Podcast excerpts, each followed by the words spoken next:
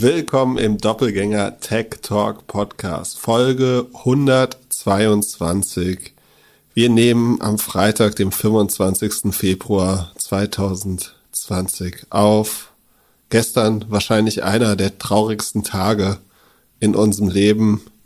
Pip, wie geht's dir so? Wie, was machst du mit der aktuellen Lage? Wie kannst du mich aufheitern? Schwerlich, schwerlich. Ähm, ich, ich, man hört vielleicht, was, was ich mit der Lage mache. Äh, das einzig Sinnvolle, nee, sinnvoll ist es nicht, aber ähm, ich war für mein Alter gestern ein bisschen zu lange aus, habe ich das Gefühl. äh, auf jeden Fall. Und äh, deswegen geht es vielleicht heute ein bisschen schneller. Äh, oder ich, ich, ich rede weniger. Das wünschen sich die Hörer ja manchmal auch. Ähm, genau, wir haben spannende Earnings, äh, finde ich durchaus.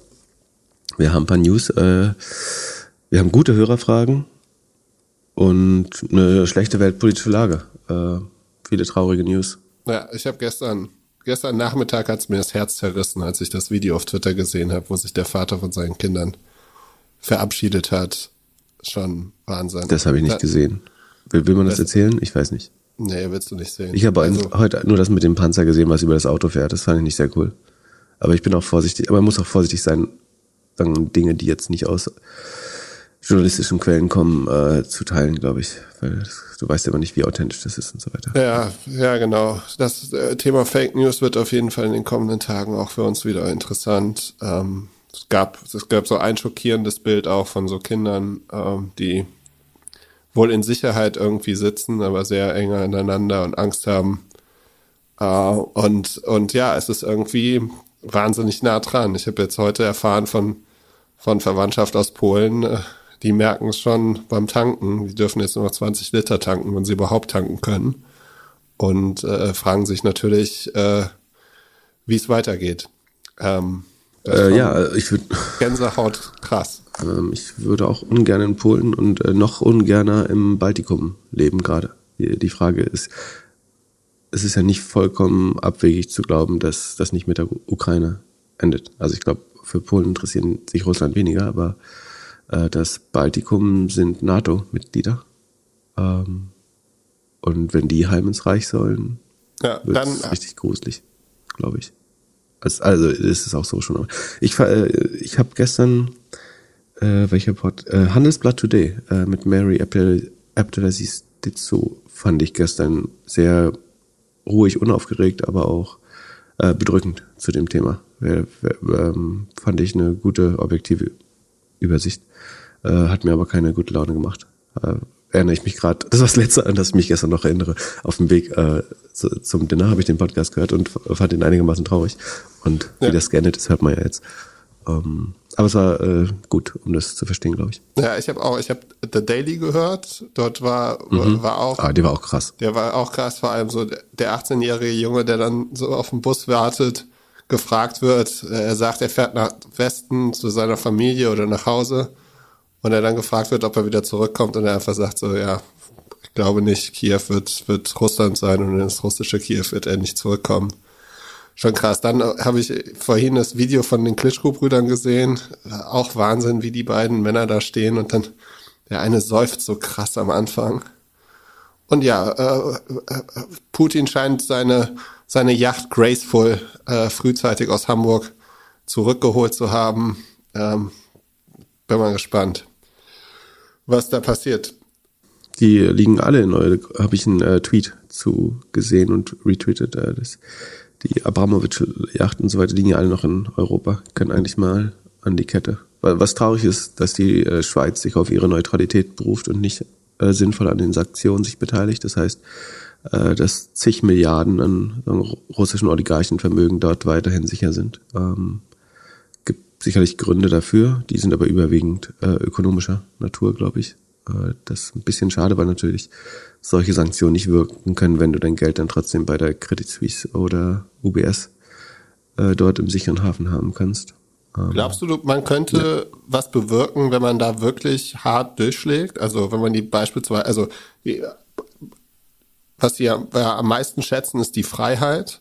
So, wenn man die alle auf, wenn, wenn man alle Russen auf äh, No-Flight-List setzen würde. Moment, nicht, nicht alle ja, Russen. Ne? Ist ja nicht das gesamte russische Volk. Aber Also wenn man da wirklich hart durchdreht und sagt hier No Flight List, Enteignung, man nimmt den allen die europäischen Pässe weg. Ja, ich glaube, seine Oligarchen runter da, sein äh, Circle of Trust, äh, ich glaube, das ist tatsächlich der einzige Weg. Ähm, also Krieg wollen wir offenbar nicht, aus verständlichen Gründen, weil das äh, im schlimmsten Fall ein Nuklearkrieg wäre. Die wirtschaftlichen Sanktionen haben tatsächlich nur begrenzten Nutzen und sind Putin auch einfach scheißegal, weil Russland einfach weniger zu verlieren hat. Äh, wobei übrigens der, der IMOEX, also der Aktienindex von Russland, war zwischenzeitlich 45 Prozent im Minus. Ähm, in US-Dollar gemessen, so, der notiert in Rubel, in US-Dollar wären es sogar minus 60 Prozent. Und über die letzte Woche hat der 70, also zwei Drittel des Wertes verloren. Das sind 100 Milliarden US-Dollar. Da sieht man auch mal, wie klein äh, sagen Russland, die, die größten russischen Unternehmen einfach sind. Aber ähm, das macht schon schwerer für die. Aber das sind alles, glaube ich, Sanktionen, die nur begrenzten Nutzen haben. Trotzdem muss man sie machen. Ähm, aber ich glaube, das, was am ehesten noch wirkt, ist tatsächlich so den Milliardären, die Putin fördern und äh, davon, also von dieser Kleptokratie, äh, also dem Raub an der russischen Bevölkerung profitiert haben, dass du einfach dafür sorgst, dass die nicht mehr in ihrem Lieblingsclub oder Hotel in London äh, mit Karte zahlen können, ähm, dass sie da nicht willkommen sind, dass sie äh, kein Visum äh, mehr bekommen für, für, Euro, für Europa und äh, UK, ähm, dass ihre Yachten vielleicht an die Kette gelegt werden, etc. etc. Ich glaube, das ist am ehesten das, was vielleicht irgendwann die Leute dazu bringt, äh, Putin zu sagen, er soll mal zurück an den Verhandlungstisch kehren, weil das Leben dieser Leute einfach zu, zu unkomfortabel wird. Ich glaube, das, I don't know, ich bin, ja, wir sind alle keine Experten, aber das scheint mir am ehesten äh, die Clique von Leuten, die noch irgendeine Art von Macht äh, oder Einfluss auf Putin haben. Äh. Ja, ich habe auch. Ich habe ja. gestern mich vor den Fernseher gesetzt, um mich abzulenken und habe mir. Das ist langfristig die gesündere Alternative, kann ich schon sagen äh, hab, hab dabei vielleicht auch das ein oder andere Bierchen getrunken. Hab mir auf jeden Fall die Doku, die zweite Folge von Kanye West angeguckt. Ähm, kann ich nur empfehlen. Ich glaube, die reißt die Netflix-Zahlen dieses Quartal nach oben. Und Wirklich, ist die so gut? Ja, ist schon bemerkt. Also ich kann mich zum Beispiel genau erinnern, ich kann mich an wenige Momente erinnern, an denen ich irgendwelche Sachen gekauft habe, aber ich kann mich genau erinnern, als ich die College Dropout CD gekauft habe. Und die, und die, die finde ich, ist immer noch eine der besten Platten. Wäre auch interessant zu sehen, wie die jetzt an Streams wieder gewinnt in den kommenden Tagen.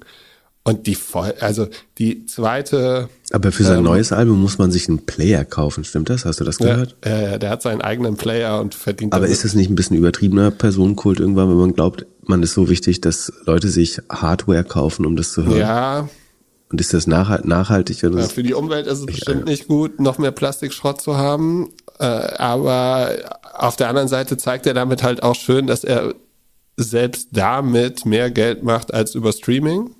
Und er ist halt einer der Künstler, der es halt schafft, wirklich auch Sachen zu verkaufen. Aber nochmal zurück zur, zur Doku.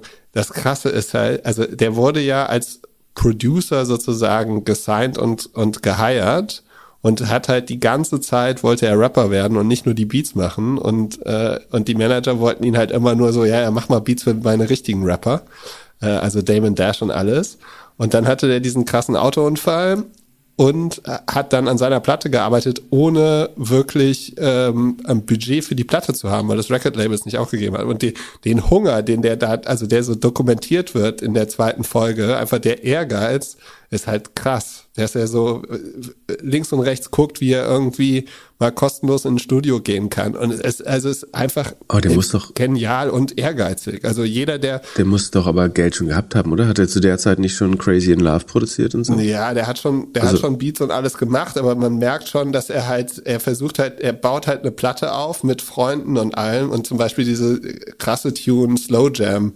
ähm, hat er halt dann bei, ähm, wie heißt der, Jamie Foxx im Home-Studio produziert, weil er, weil die halt kein Studio zur Verfügung bekommen haben.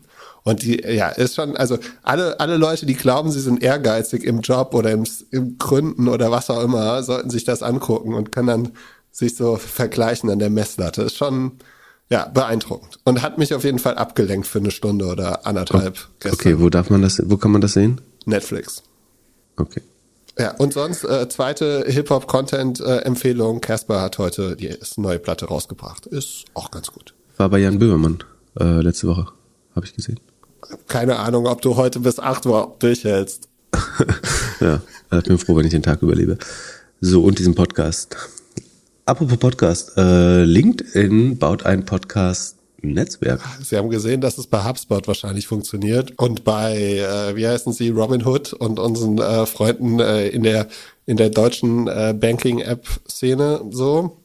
Äh, ist der Hintergrund ein Werbenetzwerk zu bauen oder das als Produktmarketing für LinkedIn selber zu machen? Ich glaube, also einfach Business, also die Business-Sprache zu haben, die Leute darauf zu ziehen, auf LinkedIn Personen, also würde ja mega Sinn machen, wenn sie halt voll in HR-Themen reingehen. Und ist das, ist das nicht adverse Selektion im Sinne von, die Leute, die coole Podcasts haben, machen, haben schon einen?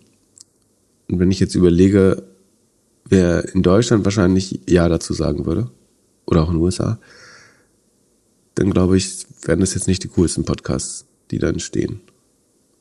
Also, ich meine, es sei denn, sie schaffen entweder nochmal ganz neue Business-Leute zu überzeugen, einen Podcast, äh, also die nicht unbedingt freiwillig einmachen würden, ähm, oder sie kaufen die besten Formate ein.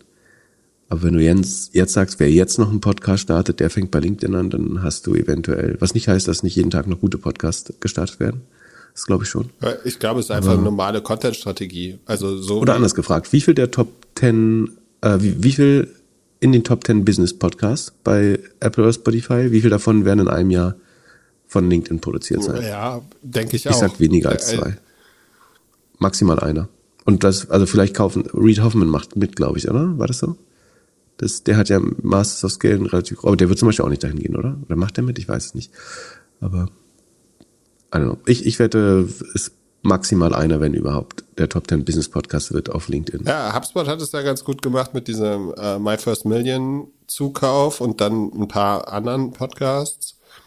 Ob sie Pivot kaufen sollten, hm, die sind, die sind, glaube ich, äh, überlegen, glaube ich, nicht. So. Und ist auch so ein bisschen die Frage, was LinkedIn irgendwie damit machen möchte. Aber ich glaube schon, dass mehr und mehr Firmen halt überlegen, was sie im Audiobereich machen können und dass es da noch mehr gibt dass dann gleich so ein Netzwerk sein muss, ist dann halt ein bisschen groß, groß gedacht wahrscheinlich. Ja, was ist der Mehrwert? Außerdem, wenn sie eine Plattform bauen, dann und du würdest dann extra Exposure von LinkedIn bekommen, das wäre natürlich ein. Ich habe überlegt, ob das für uns spannend wäre. Unsere Audience hat, glaube ich, eine sehr hohe, so ein hohes Overlap mit LinkedIn. Ähm, und würdest du extra Exposure auf LinkedIn bekommen, tatsächlich für die Medien, dann wäre das sicherlich spannender als eine irgendwie eine Positionierung im bei Apple oder Spotify, glaube ich schon. Also viel weniger Streuverlust äh, für im Business-Kontext, das wäre schon äh, ganz spannend. Ja. Also hier hat sich keiner gemeldet, ich habe nichts mitbekommen. Ja. So viel Geld haben die bestimmt noch nicht. Komm, pass auf, was du sagst, es kommt, wird auf Discord wieder diskutiert, dass wir zu gierig sind. Ähm, ja, ich, ich, ich, ich weiß es nicht. Also ich glaube, es wird mehr und mehr, ich meine, wir kommen jetzt locker zu drei Millionen Shows, Podcast-Shows Mitte, Ende des Jahres so und es wird mehr und mehr produziert. Wer das alles hören soll, ist die andere Frage. Und du verkaufst Frage. die Schaufeln dafür, habe ich gehört. Ja, genau. wie, wie, wie läuft's da? Alles gut. Geht gut voran? Geht super voran. Ich gebe dir nächste, übernächste Woche ein Update. Hinter Glück laufen lauter Postboten und bringen neue Termsheets vorbei. seht ihr, seht ihr gerade nicht. genau so sieht's aus. Äh, ja. äh, lass mal. Ich, ich finde, du solltest dem VC ruhig sagen, dass du noch mit drei anderen verhandelst. äh, dann äh, lass mal schnell Thema wechseln und äh, äh, schauen. Bin ich jetzt dabei eigentlich? Ja, ich, äh, ja. Ich habe gestern.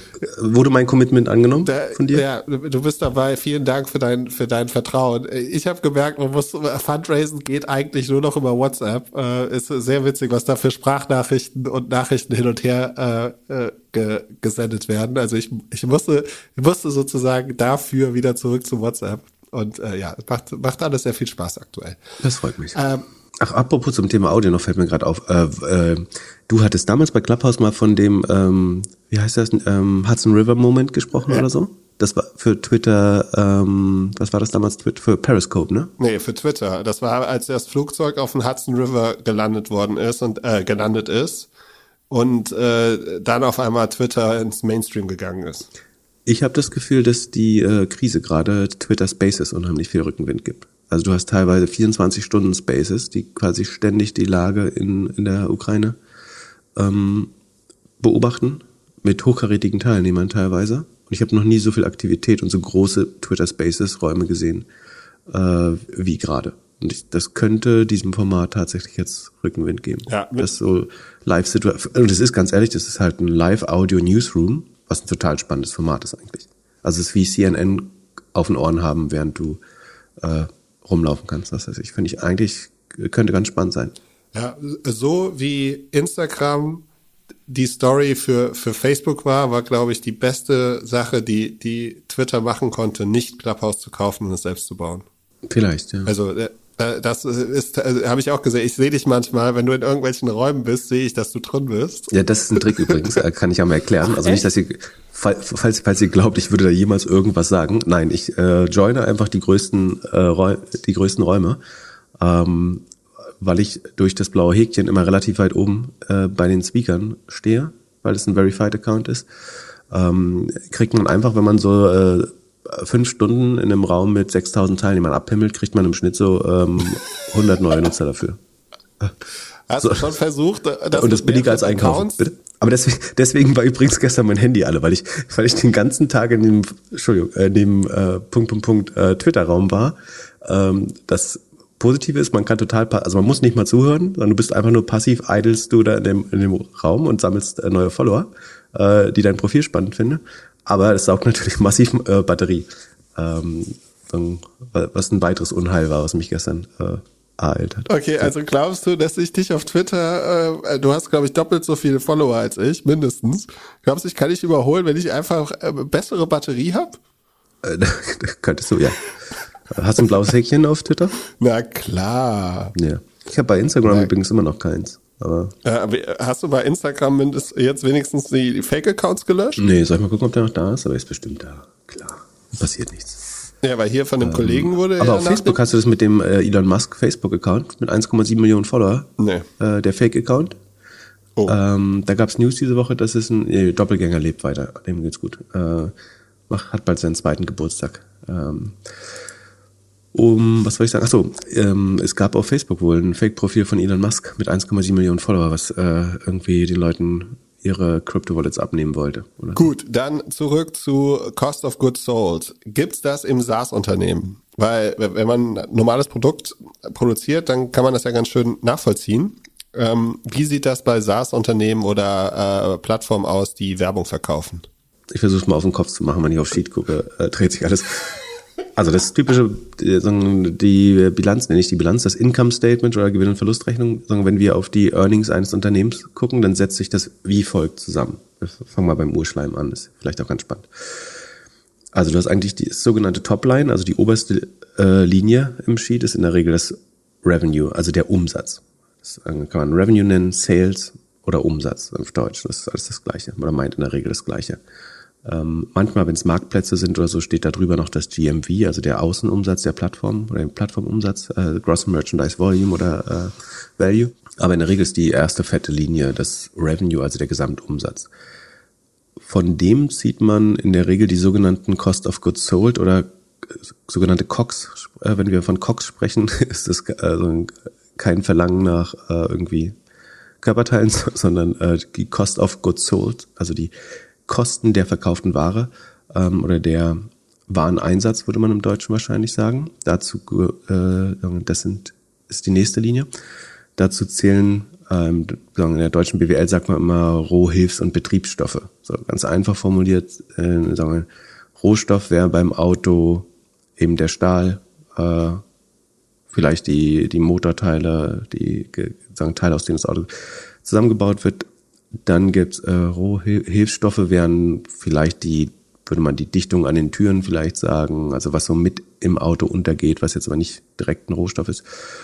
Und Betriebsstoffe sind das Öl, um das Förderband zu warten, zum Beispiel oder sowas. Das sind die Kostenbestandteile, die da reingehen.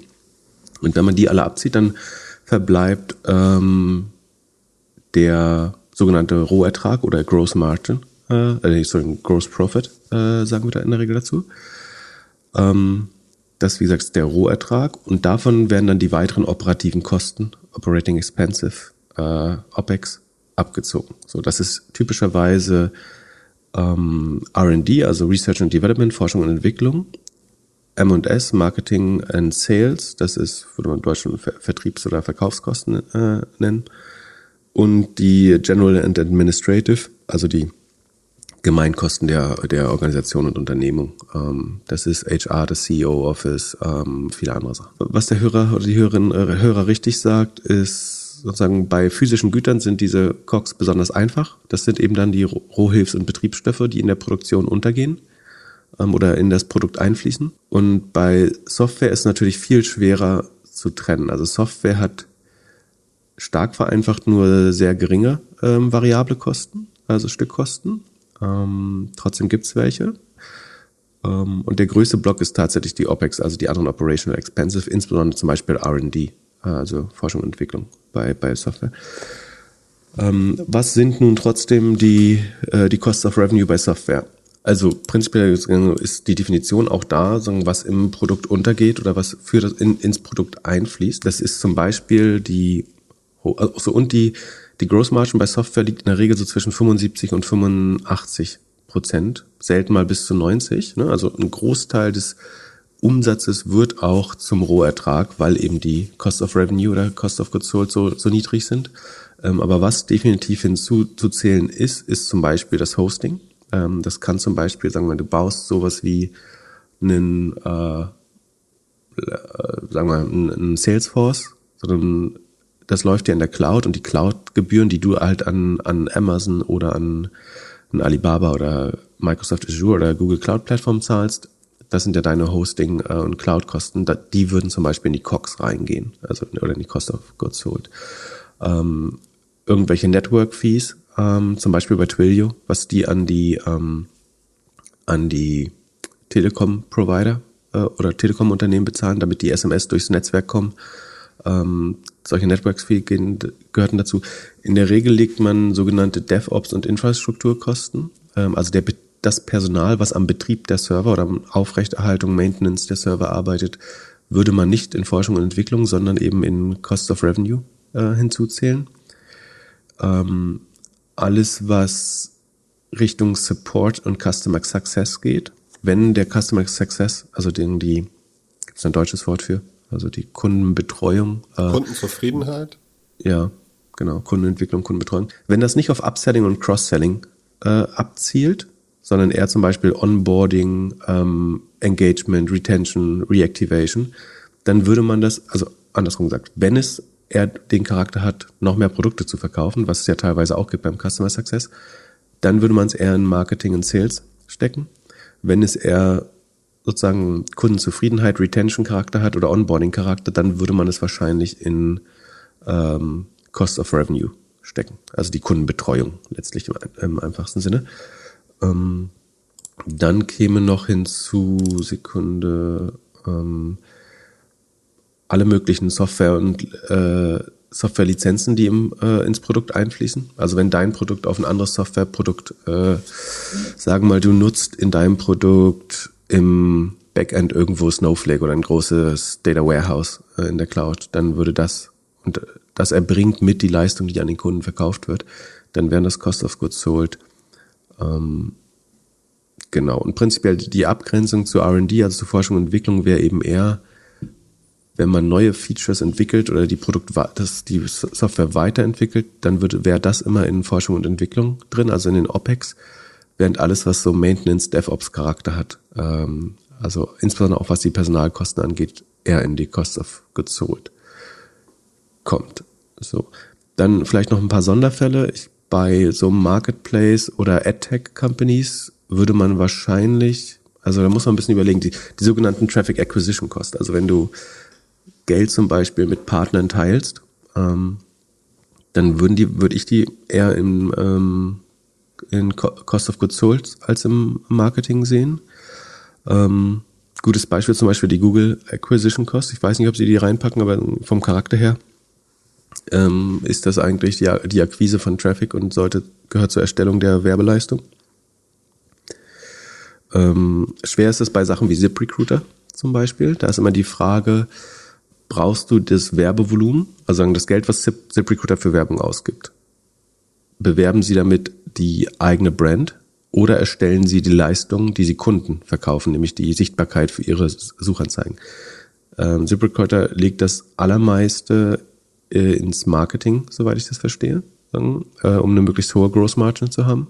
Aber das ist zum Beispiel ein Fall, wo man beides befürworten könnte. Ähm, man wird wahrscheinlich immer sagen, man möchte eher eine große Gross Margin produzieren. Das heißt, man legt äh, alle Kosten ins Marketing. Selbst wenn das eigentlich bei einem Portal, was letztlich Sichtbarkeit verkauft, vom Charakter her auch Leistungserstellung äh, sein könnte. Genau. Und ein gutes Beispiel sonst ist natürlich noch also Spotify oder Acast, die halt 70 Prozent der Umsätze schon an die äh, Musikindustrie oder Podcastpartner auszahlen müssen dann sind das eben auch Cost of Revenue eher als, äh, also von, den, von dem Charakter der Ausgaben am ehesten Cost of Revenue. Ähm, weil um den, sagen wir, die Medialeistung zu erstellen, äh, die am Ende, für die am Ende der Kunde bezahlt, ähm, musst du halt 70 Prozent der Einnahmen teilen. Und es wäre Quatsch, das dann woanders hinzulegen als in die Cost of Revenue. Ja, das sind äh, die das ist so die gängigste Definition, glaube ich, äh, was bei, bei Software oder AdTech oder so in, in die äh, sogenannten COX reingeht. Und sagen wir nochmal, um das Balance Sheet nochmal dazu wie gesagt, ganz oben steht Revenue. Davon wird abgezogen die COX, eben die Kosten der Leistungserstellung. Oder äh, daraus ergibt sich der Rohertrag, die sogenannte Gross Margin. Davon wird dann abgezogen Research and Development, ähm, Marketing und Sales äh, und die SG, äh, die G&A, also generellen und äh, administrativen Kosten. Ähm, dann kommt man zum sogenannten Operating Income oder Loss, also der operative Gewinn, der Gewinn der normalen Geschäftstätigkeit.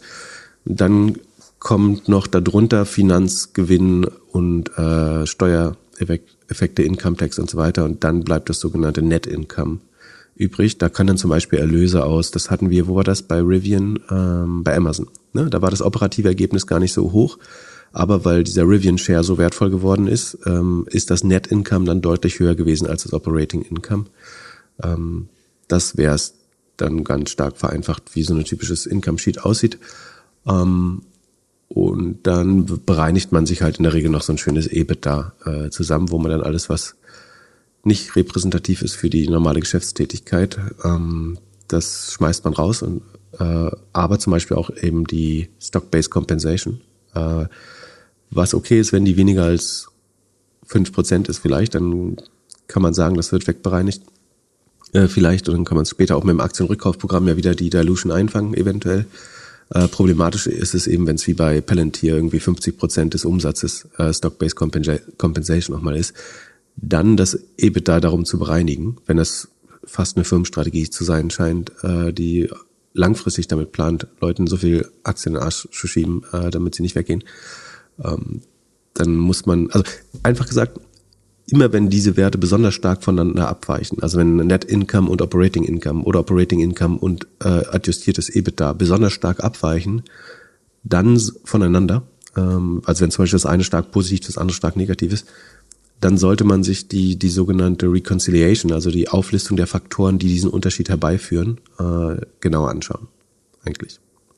David Heine Meyer Hansen, der Gründer von Basecamp, äh, hat getwittert, dass er wohl falsch lag und äh, wir doch Krypto brauchen. Er hat dazu einen Blogpost geschrieben, äh, in dem er schreibt, dass er schon den einen oder anderen Beef auf Twitter hatte mit irgendwelchen Krypto-Fans und jetzt, äh, als er gesehen hat, dass, dass Kanada äh, die Konten von, von den Truckern eingefroren hat, die, die protestiert haben, äh, glaubt er, dass es doch Krypto braucht. Einfach um freier äh, ja, an Geld zu kommen. Ja, bei, ja, hm, hm, hm. Bei, bei Truckern ja und bei Russen dann nein? Oder wie? Also, das war genau das meine Frage. Der äh, it didn't age well, würde ich mal sagen. Also der der äh, der Post äh, wurde, glaube ich, Anfang der Woche geschrieben. Äh, jetzt, wenn man wenn man sich die aktuelle Lage anguckt, äh, ist vielleicht Krypto doch nicht so gut. Ja, ähm, schweres Thema. Also tatsächlich, wenn du so ein Parallelsystem, paralleles Finanzsystem hättest, ähm, Decentralized Finance, dann würde das die Wirksamkeit solcher Sanktionen äh, torpedieren, letztlich. So, wenn ich halt nicht mehr die Schweiz brauche, äh, um mein äh, irgendwie Oligarchengeld zu, zu verwahren, sondern das irgendwo digital tun kann, ähm, dann bleiben uns noch weniger Sanktionen. Ja, und Andererseits, ja, das ist äh, schützt aber auch die finanzielle Freiheit von rechtmäßig. Also will den Trucker-Protest gar nicht äh, einordnen. Ich, ich weiß nicht, ob man die hätte fänden sollen oder ob man extra den Notstand dafür hätte ausrufen müssen. Äh, das ist, glaube ich, schon ein bisschen übertrieben. Aber ist nicht so einfach zu beurteilen. Also was fändest du besser? So, fändest du es besser, dass der Staat weniger Gewalt über das Finanzsystem hätte oder die Staatengemeinschaft? Ja, ich, ich habe das Gefühl, für uns ist es noch relativ easy, äh, aber klar, weil ich, wenn du wenn du halt so ein GoFundMe, also es hat ja angefangen mit, dass die über ein GoFundMe irgendwie Geld gesammelt haben und dann nicht an das Geld gekommen sind. Das ist schon äh, ist schon heavy.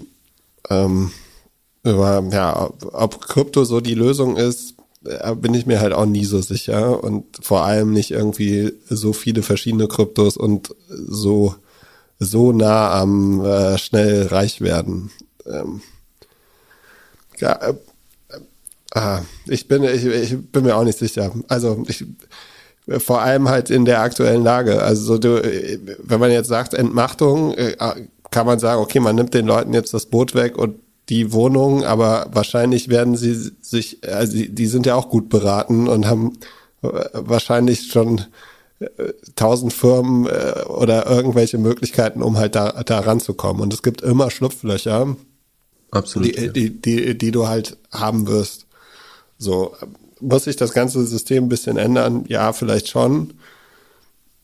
Äh, aber äh, ja, bin mir nicht so. Aber, und was man halt auch immer wieder lernt, ist, Krypto ist ja dann doch nicht so äh, so gut für Kriminelle. Also man, wenn man sich so die ganzen Frauds und die Sachen anguckt, jetzt hier dieses Pärchen, äh, wo einer beim Y Combinator war, die irgendwie, was haben sie, drei Milliarden oder sowas geklaut, hm. äh, werden ja dann doch irgendwie wieder gefunden.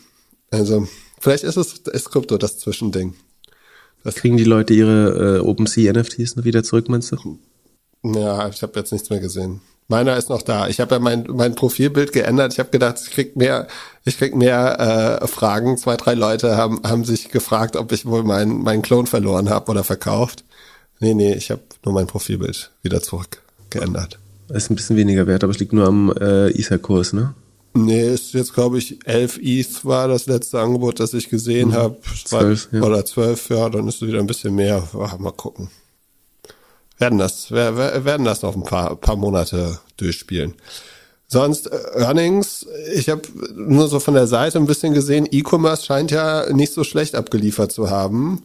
Also ja, besser als gedacht. Was wir, was wir hier auf der Liste jetzt haben, ist Etsy, eBay, Farfetched, Alibaba, Block, Beyond Meat, Jumia, New Work, Home to Go, Clover, äh, und dann noch so ein bisschen Ausblick. Es handelt sich hierbei nicht um Anlageberatung. Keine spezifischen Kauf- und Anlageempfehlungen. Keine Anlageberatung, keine Rechtsberatung, keine Steuerberatung und auch keine Aufforderung zum Kauf oder Verkauf von Wertpapieren. Die Verantwortung für solche Trades liegt bei euch. Philipp und Philipp haften nicht für eure Verluste. Philipp und Philipp und Philipp können die Risikodisposition der HörerInnen nicht einschätzen. Ihr entscheidet selber, was ihr kauft und tragt dafür auch die Verantwortung. Alles könnt ihr auch nochmal unter doppelgänger.io slash Disclaimer nachlesen. Coinbase war auch dabei, die äh, sind irgendwie minus drei Prozent gegangen, obwohl sie eigentlich ganz gut abgeliefert haben. Bei Coinbase finde ich, äh, habe ich einen Chart jetzt gesehen, äh, wo sie die, die Aktienkurs mit dem Kurs vom Bitcoin gezeigt haben und eigentlich sieht das aus, ob das übereinander liegt. Ja, was, was ja total sinnvoll wäre, oder? Also ich meine, das, ähm, das hat äh, Brian Armstrong aber auch relativ klar gesagt. Also er hat einerseits gesagt, dass es halt ein sehr volatiler Markt ist ähm, und man das als Long-Term-Investment sehen muss. Ich glaube, das ist in dem Fall aber auch wirklich richtig. Das würde ich äh, unterschreiben. Ähm, und dass sich das mit dem Bitcoin-Kurs bewegt, ist schon klar, weil das ist tatsächlich was, du kannst die Earnings fast predikten mit dem Volumen. Äh, an, also mit dem Kurs des Bitcoins und dem Volumen, was gehandelt wird. Ähm, von, von daher erscheint mir sinnvoll. Aber die Zahlen waren äh, erstaunlich gut. Wir können mal kurz reingucken. Also was äh, krass ist, ist, dass die Monthly Transacting Users, MTUs, also die Nutzer, die in dem, die mindestens einmal im Monat irgendwas auf Coinbase gemacht haben, äh, nicht irgendwas, sondern eine Transaktion, sind zum Vorjahr von 2,8 Millionen auf 11,4 Millionen gestiegen. Boah. Und vom im Q3 war es rückläufig von 8,8 auf 7,4 und es ist jetzt wieder hoch auf 11,4. Ähm, das ist schon ganz ordentlich. Das Trading-Volumen hat zum Vorjahr brutal äh, sich versechsfacht, zum Vorquartal aber auch deutlich gestiegen. Die Assets auf der Plattform sind nicht so stark gestiegen, wie die Userzahlen es vermeiden, äh, ver, äh, sagen, verheißen. Das heißt, die neuen User sind, vielleicht ist das wirklich die Super Bowl, ach nee, die lag ja im Q1. Ja, oh, sehr aufmerksam, Herr Glückler. Ähm, natürlich kann die noch nicht da reinzählen, weil die im Q1 lag. Ähm, aber im Q4, also so ähm, insgesamt, ich finde die Zahlen erstaunlich gut. Das Net Revenue ist natürlich, äh, hat sich verfünffacht im Vergleich zum Vorjahr. Ähm, und das adjustierte EBITDA hat sich ver, vervierfacht grob. Ähm, das heißt, alles super Zahlen, vollkommen richtig ist. Sieht es jetzt wieder schlecht aus, schlechter aus im Bitcoin wie jetzt gerade. Ähm, also es zeigt sich gerade sehr klar, dass Bitcoin eben keine gute Reservewährung ist wie Gold. Ähm, eigentlich überhaupt nichts mit Gold gemein hat. Gold steigt jetzt gerade tatsächlich als Krisenwährung und ist auf einem lokalen Höhepunkt, ähm, während Bitcoin eher auf einem lokalen Minimum ist. Ähm, genau, was genau. man, glaube ich, zu den Zahlen sagen muss, ist, dass im November 2021 der Bitcoin auf dem All-Time-High war. Und es seitdem hm. sich halt, ja, ich würde, ist noch nicht ganz halbiert, aber ist auf jeden Fall wieder, wieder abgestürzt. Ähm, ja. Und das heißt, es ist sehr wahrscheinlich, dass das Trading Volume ähm, im Q1 jetzt deutlich niedriger landen wird als im Q4, das ist, glaube ich, klar. Ähm, wie gesagt, er hat auch einen relativ, nicht pessimistischen, aber sozusagen äh, von Realitätssinn zeugenden Ausblick gegeben äh, und gesagt, dass die Zukunft jetzt erstmal nicht so stark werden wird wie Q4, was sinnvoll ist. Ich glaube trotzdem, dass wenn man eben, also ich, ich mag, was ich an, an Krypto nicht mag, ist, dass es eben ein, ein überwiegend ein unproduktives Asset ist, so, so wie Gold auch, was einfach nur rumliegt und nichts tut.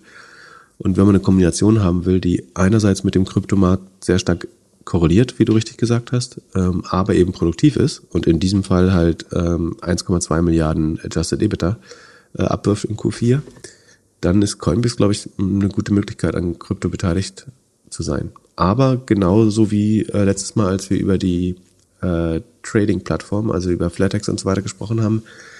Ähm, letztlich ist es eine Börse und die hat die gleichen Operational Leverage Vorteile und Probleme. Das heißt, steigt das Handelsvolumen, steigt das EBITDA stark überproportional, ähm, fällt das Handelsvolumen, bleiben halt ein Großteil der Fixkosten, also die ganzen Programmierer etc.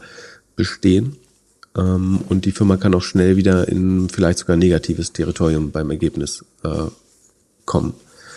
Ähm, deswegen ist man halt besonders sensibel, wenn, wenn man weiß, das Volumen mag jetzt sinken im Q1, dann könnte eventuell eben das gesamte EBITDA äh, darf, dadurch aufgeraucht werden, ähm, durch den Operating Leverage und die, die relativ hohen Fixkosten. Was mir auf jeden Fall bei der ganzen äh, Russland-Ukraine hilft, ist unsere Discord-Gruppe. Da hat gerade jemand gepostet, dass äh, mit Verweis auf einen Spiegelartikel jetzt ist es so, also der Artikel, das war um 1.30 Uhr, jetzt 1.50 Uhr. Putin zu Verhandlungen mit Ukraine bereit. Also, äh, ohne den Artikel gelesen zu haben, die Überschrift gibt auf jeden Fall ein bisschen Hoffnung. Äh, jetzt bist du gleich wieder äh, fröhlicher. Sekunde, ich könnte mir vorstellen, dass die, äh, Sekunde, lass ich mal auf den Future schauen hier. Ich meine, äh, so makaber wie das ist, die Börsen sind ja unter anderem ganz froh, weil, ähm, also gerade Technologiebörse, gestern war ein sehr, sehr grüner Tag. Und die Hoffnung ist da, glaube ich, weniger, dass der äh, Krieg beendet wird, sondern mehr, dass der Krieg die FED dazu zwingt, ihre Zinspolitik zu überdenken. Und dass es zu weniger Zinserhöhungen käme, was dann wieder gut für Tech-Aktien wäre. So, ich will das gar nicht beurteilen, ob das jetzt wünschenswert war oder nicht. Ähm, aber die Interessenlagen sind da durchaus ambivalent, glaube ich, äh, an, der, an der Börse, was den, den Krieg angeht. Ähm, aber natürlich wäre es schön, wenn es da mit äh, möglichst wenig zivilen Opfern äh, weitergeht. Lass uns zu Etsy gehen. Da war deine Erwartung, dass das nicht so gut läuft. Ich glaube, die haben, was haben die nachbörslich gemacht? Ja, plus 20 Prozent, glaube ich fast. Ähm, die Zahlen waren äh, tatsächlich besser, als ich gedacht hätte. Äh, das kann man ruhig so sagen. Äh, Sekunde, wo habe ich sie? Und äh, was man liest, ab 11. April werden sie die Transaktionsgebühr erhöhen von 5 auf 6,5 Prozent. Die Händler haben äh, eigentlich überhaupt keine Möglichkeit, au- außer es zu akzeptieren. Also die einzige Möglichkeit wäre jetzt einen eigenen Shop auf, äh, auf, auf Shopify vielleicht zu bauen, aber da werden sie den Traffic nicht herbekommen. So richtig Alternative. Ich hätte gedacht, die einzige, äh, der einzige Insta äh, Killer für Etsy könnte Instagram werden. Insta Weil, weil ich so den ein oder anderen Mom und Pop Shop irgendwie sehe oder schon immer beobachtet habe, die also a, a sehr viel Nutzer über über Instagram bekommen und halt auch einfach über DMs in Instagram Sachen verkaufen. Ja. Ähm, und TikTok. Ja. TikTok plus Shopify äh, genauso. Also kurz zur Einordnung, ne? Etsy ist ein Marktplatz für hauptsächlich selbstgemachte Dinge, aber auch eben so klein, ja, Handwerk ähm, im weitesten oder Kunsthandwerk. Hat brutal von Corona äh, profitiert. Ähm, einerseits durch den insgesamten E-Commerce-Shift, aber besonders, weil es die ersten Textilmasken äh, etc., als die generell schwer zu bekommen waren, äh, auch viel auf Etsy gab. Ähm, das fand man damals sehr cool und hat sich das Wa- Wachstum voll angerechnet. Inzwischen berechnet man äh, das Non-Mask Revenue, das finde ich ganz lustig. Äh, also man versucht diesen Effekt jetzt rauszurechnen, weil die Vergleichswerte natürlich unheimlich schwer werden mit den Corona äh, äh, Quartalen. Deswegen gibt es bei Etsy dann eben den äh, sogenannten, das Non-Mask Growth, ähm, was ganz lustig ist. Wie auch immer, die hatten äh, in den Vorquartalen des, also in den Vergleichsquartalen des letzten Jahres so 120 Prozent Wachstum, wenn ich mich richtig erinnere, Sekunde. 118, genau, im Q4 äh, 2020. Jetzt hat man immerhin noch 17 geschafft beim GMS, das sind die Gross Merchandise Sales äh, in dem Fall, also der Plattformumsatz. Das eigene Revenue hat man auch um 17 Prozent äh, gesteigert und das äh, Adjusted EBITDA immerhin um 31 äh, Prozent. So. Und äh, also das überhaupt nochmal zu steigern nach dem sehr starken Q4 ist, glaube ich, schon äh, ganz gut eigentlich. Also es war nicht einfach. Ich hätte nicht drauf gewettet. Das hat die Börse auch positiv überrascht, äh, denke ich. Und dass das so gut sich in äh, EBIT übersetzt hat. Das Problem, was ich aber schon sehe, ist A, das nächste Quartal, also der Ausblick fürs nächste Quartal war gar nicht so gut. Das hat die Börse komischerweise hier nicht gestört. Das hat mich ein bisschen gewundert. Und das Q1 jetzt hatte mit 132 Prozent das höchste Wachstum insgesamt während Corona. Das heißt, das nächste Q1 jetzt, ähm, also die, die kommenden drei Monate oder die, in denen wir uns gerade befinden, werden, glaube ich, nochmal deutlich schwerer von den Vergleichszahlen. Und ich bin mir nicht so sicher, ob das dann so gut aussieht für, für Etsy. Kurzfristig haben sie sicherlich positiv überrascht. Vom Ausblick her bin ich aber nach wie vor skeptisch. Was ich schon denke, ist, dass Etsy so ein bisschen ähm, oder relativ stark bei eBay reingegessen hat. Also und ein Drittel des Wachstums kommt aus Etsy Ads, das ist vielleicht auch noch spannend. Also sie machen auch diesen äh, Amazon Media Services Approach, dass sie sagen, wir verkaufen Werbung auf der Plattform und das hat immerhin äh, mit einem Drittel zum Wachstum beigetragen. Aber ich weiß nicht, ob die es schaffen, langfristig mit mehr als äh, 20 Prozent zu wachsen. Ja, oh, Aber sie haben eine 31% EBIT-Marge, ne? Das heißt, man, die müssen jetzt auch gar nicht noch schneller als 20% äh, wachsen und sie sind, glaube ich, mit neunmal Umsatz oder so äh, bewertet. Sekunde, da kann ich nochmal ja, reinschauen. sie waren aber auch schon mal doppelt so viel wert. Also ja, die- das war Quatsch. Die Also, Aktie war ja im November 2021 fast 300 Dollar. Ja, aber ich, äh, ich weiß auch nicht, was die Leute gedacht haben, ob man da weiter mit 100% wächst oder was. Ich, ich verstehe es auch nicht so. Genau, acht, achteinhalb Mal Sales ähm, sind sie im Moment wert, wobei sie steigen jetzt ja nochmal. Also sie sind insgesamt eigentlich äh, fast 30 Prozent gestiegen oder mindestens 25, weil sie waren am Tag schon 10, plus 10 Prozent gestiegen und jetzt nachbörslich, beziehungsweise das wird jetzt gleich zum Börsenkurs dann auch nochmal zweistellig. Ähm, das ist schon ganz ordentlich. Gibt 30 mal Price Earnings, das ist jetzt noch nicht auf Basis der neuesten Zahlen. Das sind wahrscheinlich fair bewertet. Aber ich kann mir auch vorstellen, dass sie negativ überraschen beim äh, im Q1. Das wären wirklich schwere äh, Vergleichszahlen. Und äh, der beste Beispiel, das beste Beispiel dafür ist zum Beispiel eBay, die deutlich schlechtere Zahlen geliefert haben. Da muss man eigentlich relativ klar sagen, dass eBay sich im Structural Decline befindet. Also ähm, das Geschäft von eBay wird nicht mehr größer äh, über die Zeit. Die Active Buyers, also die aktiven Käufer auf der Plattform, sind im Vergleich zum Vorquartal, äh, also im Vergleichsquartal des Vorjahres um neun Prozent gesunken äh, und im Vergleich zum Vorquartal auch nochmal um äh, drei vier Prozent. Vor einem Jahr gab es noch 160, 162 Millionen Käufer auf eBay, heute sind es nur noch 147 Millionen. Ich glaube, Etsy ist ein Grund dafür. Ich weiß, wann, wann warst du das letzte Mal auf eBay? Ich weiß nicht mal mehr, wie die eBay-Startseite aussieht. Äh, und gekauft habe ich seit zehn Jahren bestimmt nichts mehr auf eBay. Reicht nicht mehr. Eigentlich schade. Wäre das nachhaltigste Geschäftsmodell. Ja, ach so, und das ist, glaube ich, nämlich das andere Problem. Ich glaube, eBay Kleinanzeigen frisst auch stark ins normale eBay rein. Äh, eBay Kleinanzeigen, ähm, so hat der Haushalt hier bestimmt 10, 20 Transaktionen äh, im Jahr, sowohl als, sowohl als Käufer als auch Verkäufer, ähm, um die, der Kreislaufwirtschaft Genüge zu, zu, zu tun. Ähm, ja, aber das ist ja eher ein deutsches Phänomen, oder? Ja. Hm. Ein urbanes Phänomen. Ich kann mir vorstellen, dass es in anderen Ländern auch in, in der Großstadtbevölkerung so ist. Aber naja, auf jeden Fall scheint eBay nicht mehr zu wachsen, was die aktiven Käufer angeht. Ähm, beim GMV liegt man auch deutlich unter Vorjahr. Ähm, also die Sold Items sind 22 Prozent unterm Vorjahr.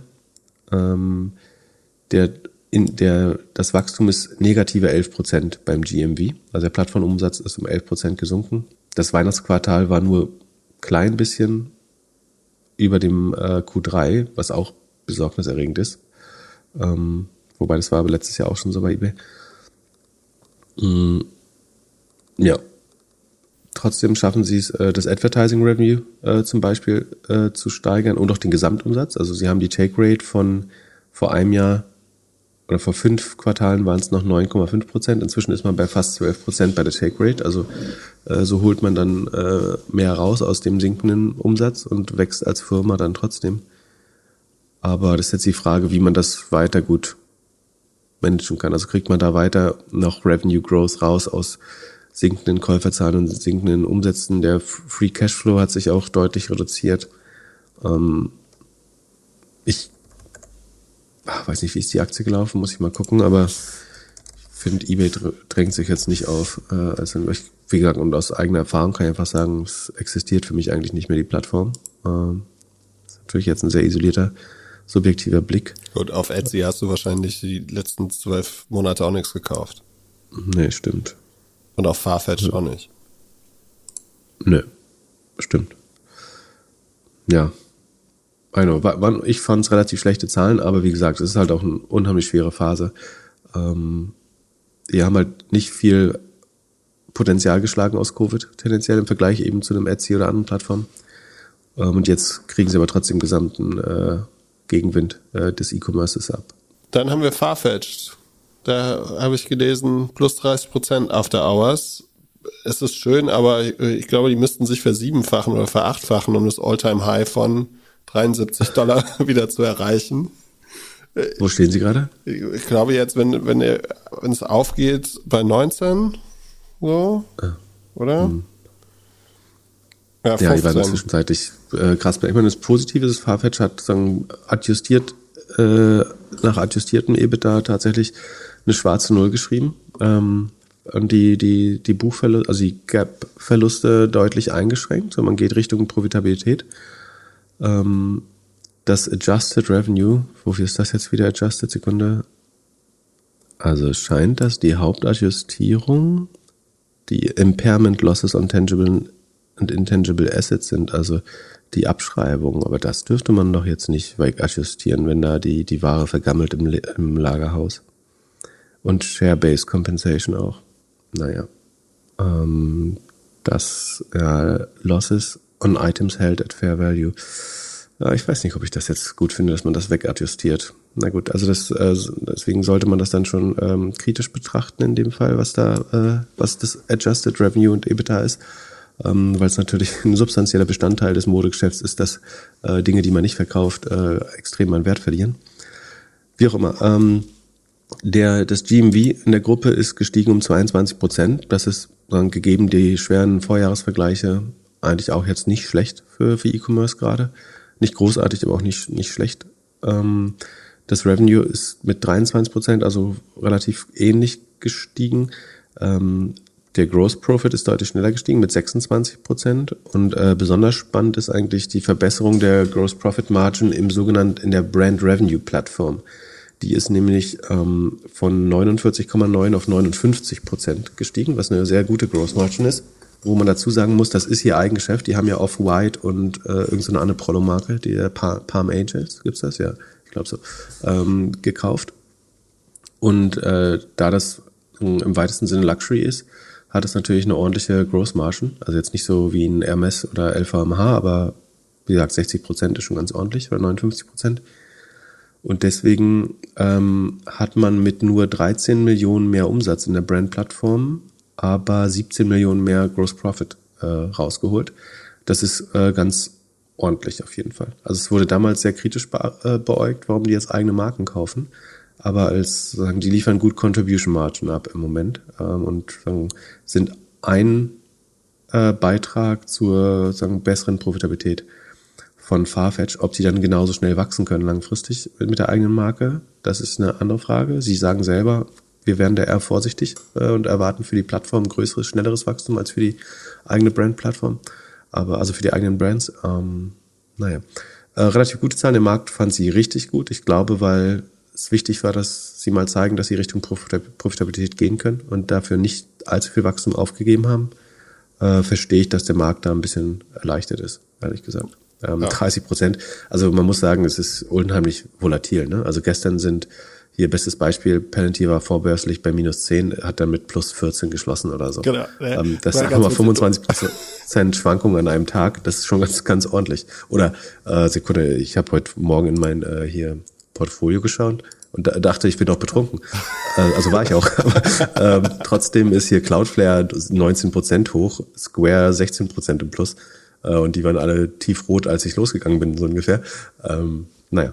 Hast du schon so früh angefangen? Nee, nee, ja, nee. Palantir war auf jeden Fall witzig. Du warst ja noch sicher, schon sicher, dass du die Wette gegen mich gewinnst und dann äh, haben sie. Naja, Moment, ich bin immer noch auf einem guten Weg. Ne? Also bloß weil, weil, weil da jetzt die Flut mal alle Boote geho gehoben hat. Was ja schon spannend ist, also die, meine Hypothese war ja, in einer Welt, wo wir so viel Uncertainty oder äh, Unsicherheit haben wie jetzt gerade, müsste Palantir eigentlich ein Unternehmen sein, was davon profitiert. Und äh, letztlich wurden sie gestern vorbörslich aber verdroschen wie der Rest des Marktes auch.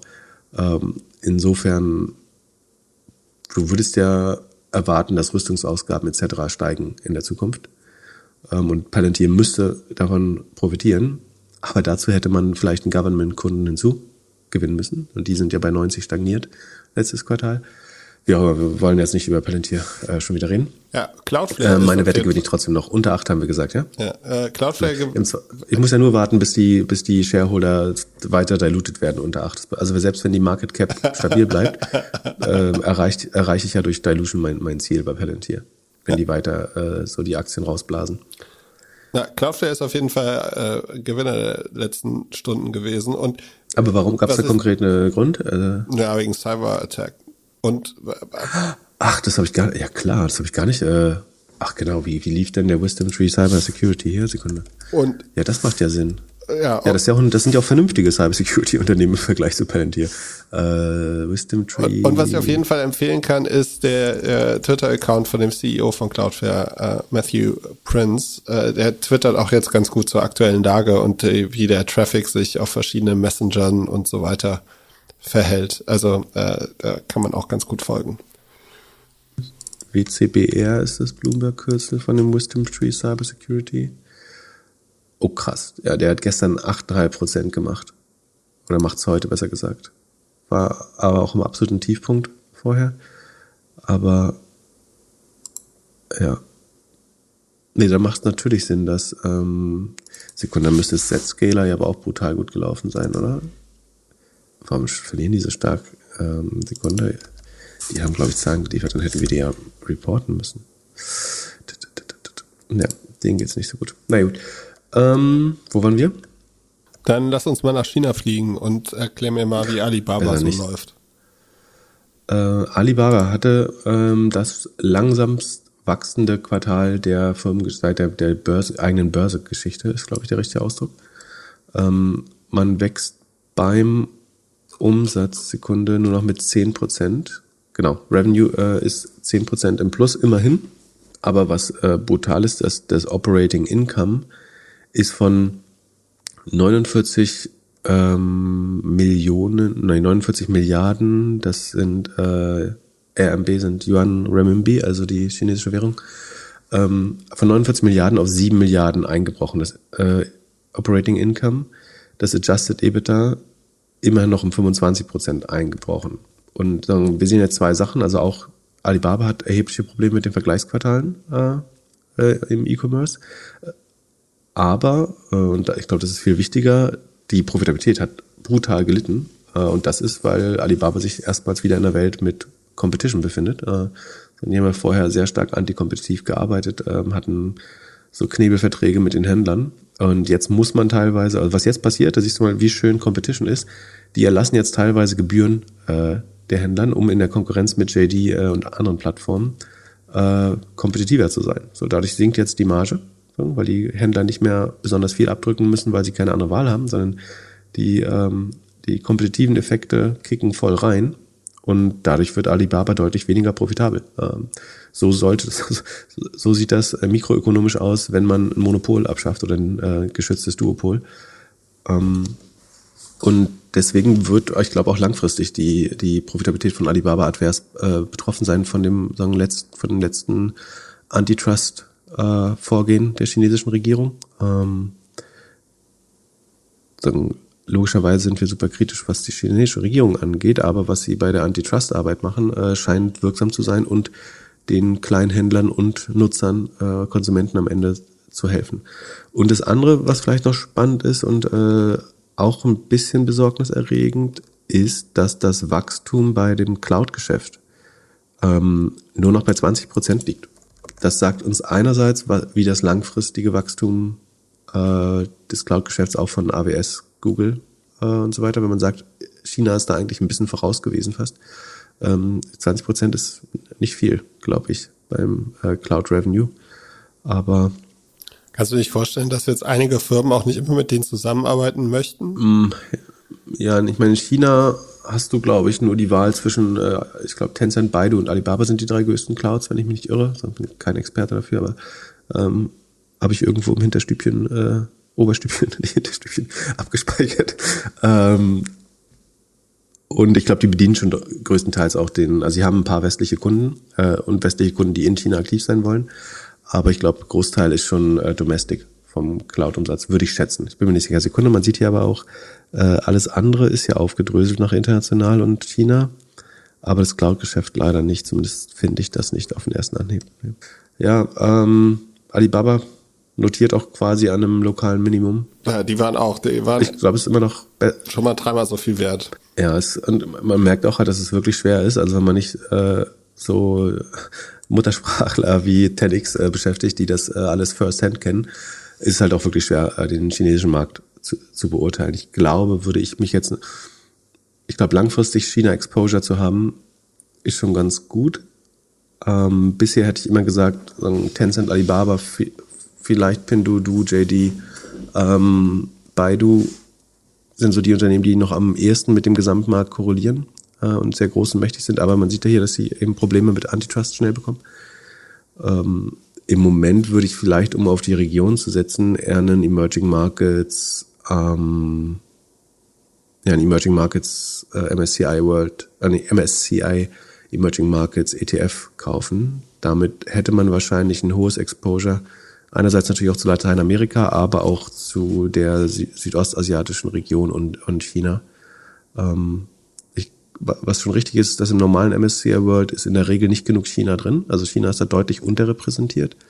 Und deswegen, wenn man wirklich diversifiziert sein will, und theoretisch würdest du China oder das, der gesamte Raum um China ist ja schon eine riesige Wachstumsregion und du brauchst Exposure zu Indien, zu Vietnam, zu ähm, Philippinen, Indonesien. Das heißt, den, den MSCI World, äh, selbst den ACW IMI dann noch zu erweitern, indem man Emerging Markets äh, Fund oder Entschuldigung, ETF sich holt, ist, glaube ich, schon sinnvoll, ehrlich gesagt. Dann lass uns weitermachen. Wie sieht's mit Block beziehungsweise Square aus? Da hast du eben erwähnt, die haben sich ganz gut entwickelt. Die hatten auch Earnings. Ich habe irgendwie von der Ferne mitbekommen, dass äh, Jack nicht so ganz aktiv war als CEO. Ja, was macht er überhaupt, wenn er jetzt nicht mehr, nicht mehr Twitter machen, auch nicht mehr Blog? Naja, wie auch immer, ähm, die, der, der Gross Profit, also Block ist ja ein Payment-Anbieter äh, im weitesten Sinne. Also dann hat man angefangen mit diesem kleinen Square Card Reader, ähm, mit dem jeder mit einem iPhone oder Android-Handy Zahlung akzeptieren könnte. Ähm, und äh, macht zusätzlich aber auch äh, Online-Payment und so ein bisschen Krypto-Quatsch und diese äh, Cash-App, ähm, die sozusagen ein E-Wallet ist. Und der daraus resultierende Gross Profit, also es macht da jetzt wenig Sinn, aufs Payment-Volumen und so zu schauen, sondern spannend ist wirklich, was eigentlich übrig bleibt. Und das ist der Rohertrag, der Gross Profit von, von Square. Der hat sich um 47 Prozent year on year gespeichert. Da war die Angst sicherlich schon, dass jetzt, wenn online einbricht, das runtergehen oder noch deutlich weniger wachsen könnte. Es ist aber schön gewachsen. Was daran liegt, dass Square insofern optimal diversifiziert ist, dass sie eben sowohl am Offline-Handel mit verdienen, über die Terminals, äh, als auch am Onlinehandel über äh, SquarePay und die Cash App. So ähm, und ja, deswegen wachsen sie in jeder Phase, äh, gleich ob Corona ist oder nicht. Ähm, das ist dann ein großer Vorteil, so diversifiziert zu sein. Man könnte jetzt sagen, das Q4 ist im Vergleich zu Q3 nicht besonders stark gewachsen, obwohl das Q4 ja ein Quartal mit mehr ähm, Retail-Umsatz sein sollte. Also das ist ein nicht so schönes Anzeichen. Und das EBITDA ist auch ein bisschen runtergegangen. Ähm, das Cash-App-Volumen entwickelt sich plus 37 Prozent. Was man auch sieht, ist, dass das Net-Income äh, negativ ist mit 77 Millionen. Das war im Q4 des Vorjahres noch plus 294. Das müsste, wenn ich mich nicht irre, also Net Income ist ja der Finanzgewinn nach dem Operating Income und das ist wahrscheinlich die Bitcoin-Position, die sie runterziehen, würde ich denken. Äh, sagen, die haben ja ein was war das, anderthalb Milliarden was haben sie mal in Bitcoin gesteckt? Ähm, und du sagst richtig, November war ein Höhepunkt beim Bitcoin, aber gegen Ende des Jahres ist es ja runtergegangen und der Stichtag wäre hier der 31. Dezember. Und ich glaube, der Finanzverlust ist dann der Bitcoin-Position zuzuschreiben. Ich habe jetzt die Erklärung aber nicht gelesen dazu, aber es würde so Sinn machen. Genau, und das Gesamtjahr 21 war auf jeden Fall äh, deutlich 62 Prozent über dem Vorjahr. Das ist gut, das, wie gesagt, wird jetzt ein bisschen weniger gegen Ende des Jahres. Ja, ich, also Disclaimer, ich äh, habe eine Position in Square, ähm, halte das zusammen mit Etienne für eine der besseren Payment-Aktien. Äh, wenn man da Exposure will in dem Sektor, braucht man, glaube ich. Langfristig ist die Gefahr natürlich, dass Payment mehr Peer-to-Peer -Peer geht, ähm, über die Apple-Schnittstelle, die gerade geöffnet wurde, ähm, dass man eben diesen Square wieder nicht mehr braucht. Aber es geht ja nicht nur um die technische Abwicklung des äh, Payments, sondern auch die, die Software dahinter. Und äh, ich glaube, da hat Square immer noch ein gutes Angebot weiterhin. Ja, das denke ich auch. Hast du Square Accent? Nee. Ich sage immer noch Square, Block heißen die ja. Eigentlich. Ja, das ich, ganz, habe ich die ganze Zeit falsch gesagt, sorry. Aber ich finde auch diesen Blocknamen überhaupt nicht gut, ehrlich gesagt. Ja, ich äh, wollte irgendwann, als ich das erste Mal in Amerika erlebt habe, oder das zweite Mal, das erste Mal äh, somit, dass, als sie an die Börse waren, wollte ich es kaufen, dann habe ich es nicht gemacht. Es ist eine dieser Aktien, der ich, wo ich immer geguckt habe, so dein, dein Twilio oder dein äh, Shopify oder irgendwie so ein, äh, na wohl, bei Shopify warst du dir nie so ganz sicher. Aber ja, ist eine der Aktien, wo ich immer so hingeguckt habe und äh, es dann nie gemacht habe. Ja, Square war auch zu jedem Zeitpunkt extrem teuer, muss man sagen. Kann ich gut verstehen. Ähm, ich hatte das Glück, ich glaube, ich habe sie im März-Crash, Sekunde, guck mal. Ähm, von wann ist die Position? Ah, nee, tatsächlich 2019 habe ich die schon gekauft. Ja, da äh, wollte ich. Dann hast du sie für wie viel? Für 60 oder so gekauft? Mm, einmal 49, einmal, 7, einmal 58 Euro ist das in dem Fall, aber weil ich sie an Stuttgart gekauft habe. Aber seitdem ist es nur noch verdoppelt. Ne? Das war ja vorher mal äh, richtig stark im Plus. Aber na gut. Wie sieht's mit Beyond Meat aus? Ja, genau. Jetzt kommt äh, hier die, die Schrottecke. Und zwar Beyond Meat haben wir netterweise im Sheet drin. Ich hatte letztes Mal gesagt, erinnere ich mich noch relativ gut, dass es so ein Make it or break it Quarter wird, weil Beyond Meat hat während Corona viel darauf geschoben, dass entweder der Food Service, also das, das Segment, was Restaurants beliefert und Kantinen, äh, nicht lief oder der Retail, nämlich das ist, was in der Gefriertruhe im Supermarkt liegt äh, oder in der Kühltruhe. Ähm, und je nach Quartal lief immer eins von beiden äh, besonders schlecht. Und ich meine ja, dieses Mal wird wahrscheinlich relativ klar werden, dass beides eigentlich nicht läuft. Ähm, und insgesamt äh, ist das insofern richtig, dass im Q4 der Umsatz geschrumpft ist im Vergleich zum Vorjahr um 1,2 Prozent, aber im Vergleich zum Vorquartal ähm, sogar um 5 Prozent eingebrochen ist, der Gesamtumsatz. Der Food Service ist ein bisschen angezogen wieder, weil Restaurants eröffnen. Also da gibt es immerhin plus 35 Prozent zum Vorjahr. Aber das Vorjahr war minus 53 Prozent. So, das heißt, sie sind noch nicht mal auf dem 2000, beim, beim Food Service sind sie nicht mal auf dem 2019 Level wieder zurück, sondern sind deutlich sogar darunter. Warst du, bist du so viel essen wie damals, 2019? Ich sicher nicht. Nee. Aber in den USA, glaube ich, meinst du, geht man auch nicht so viel raus? Auf jeden Fall, Food Service ist, hat sich leicht erholt, aber ist noch lange nicht auf 2019 Level. Und Retail ist auch minus 14 Prozent zum Vorjahr.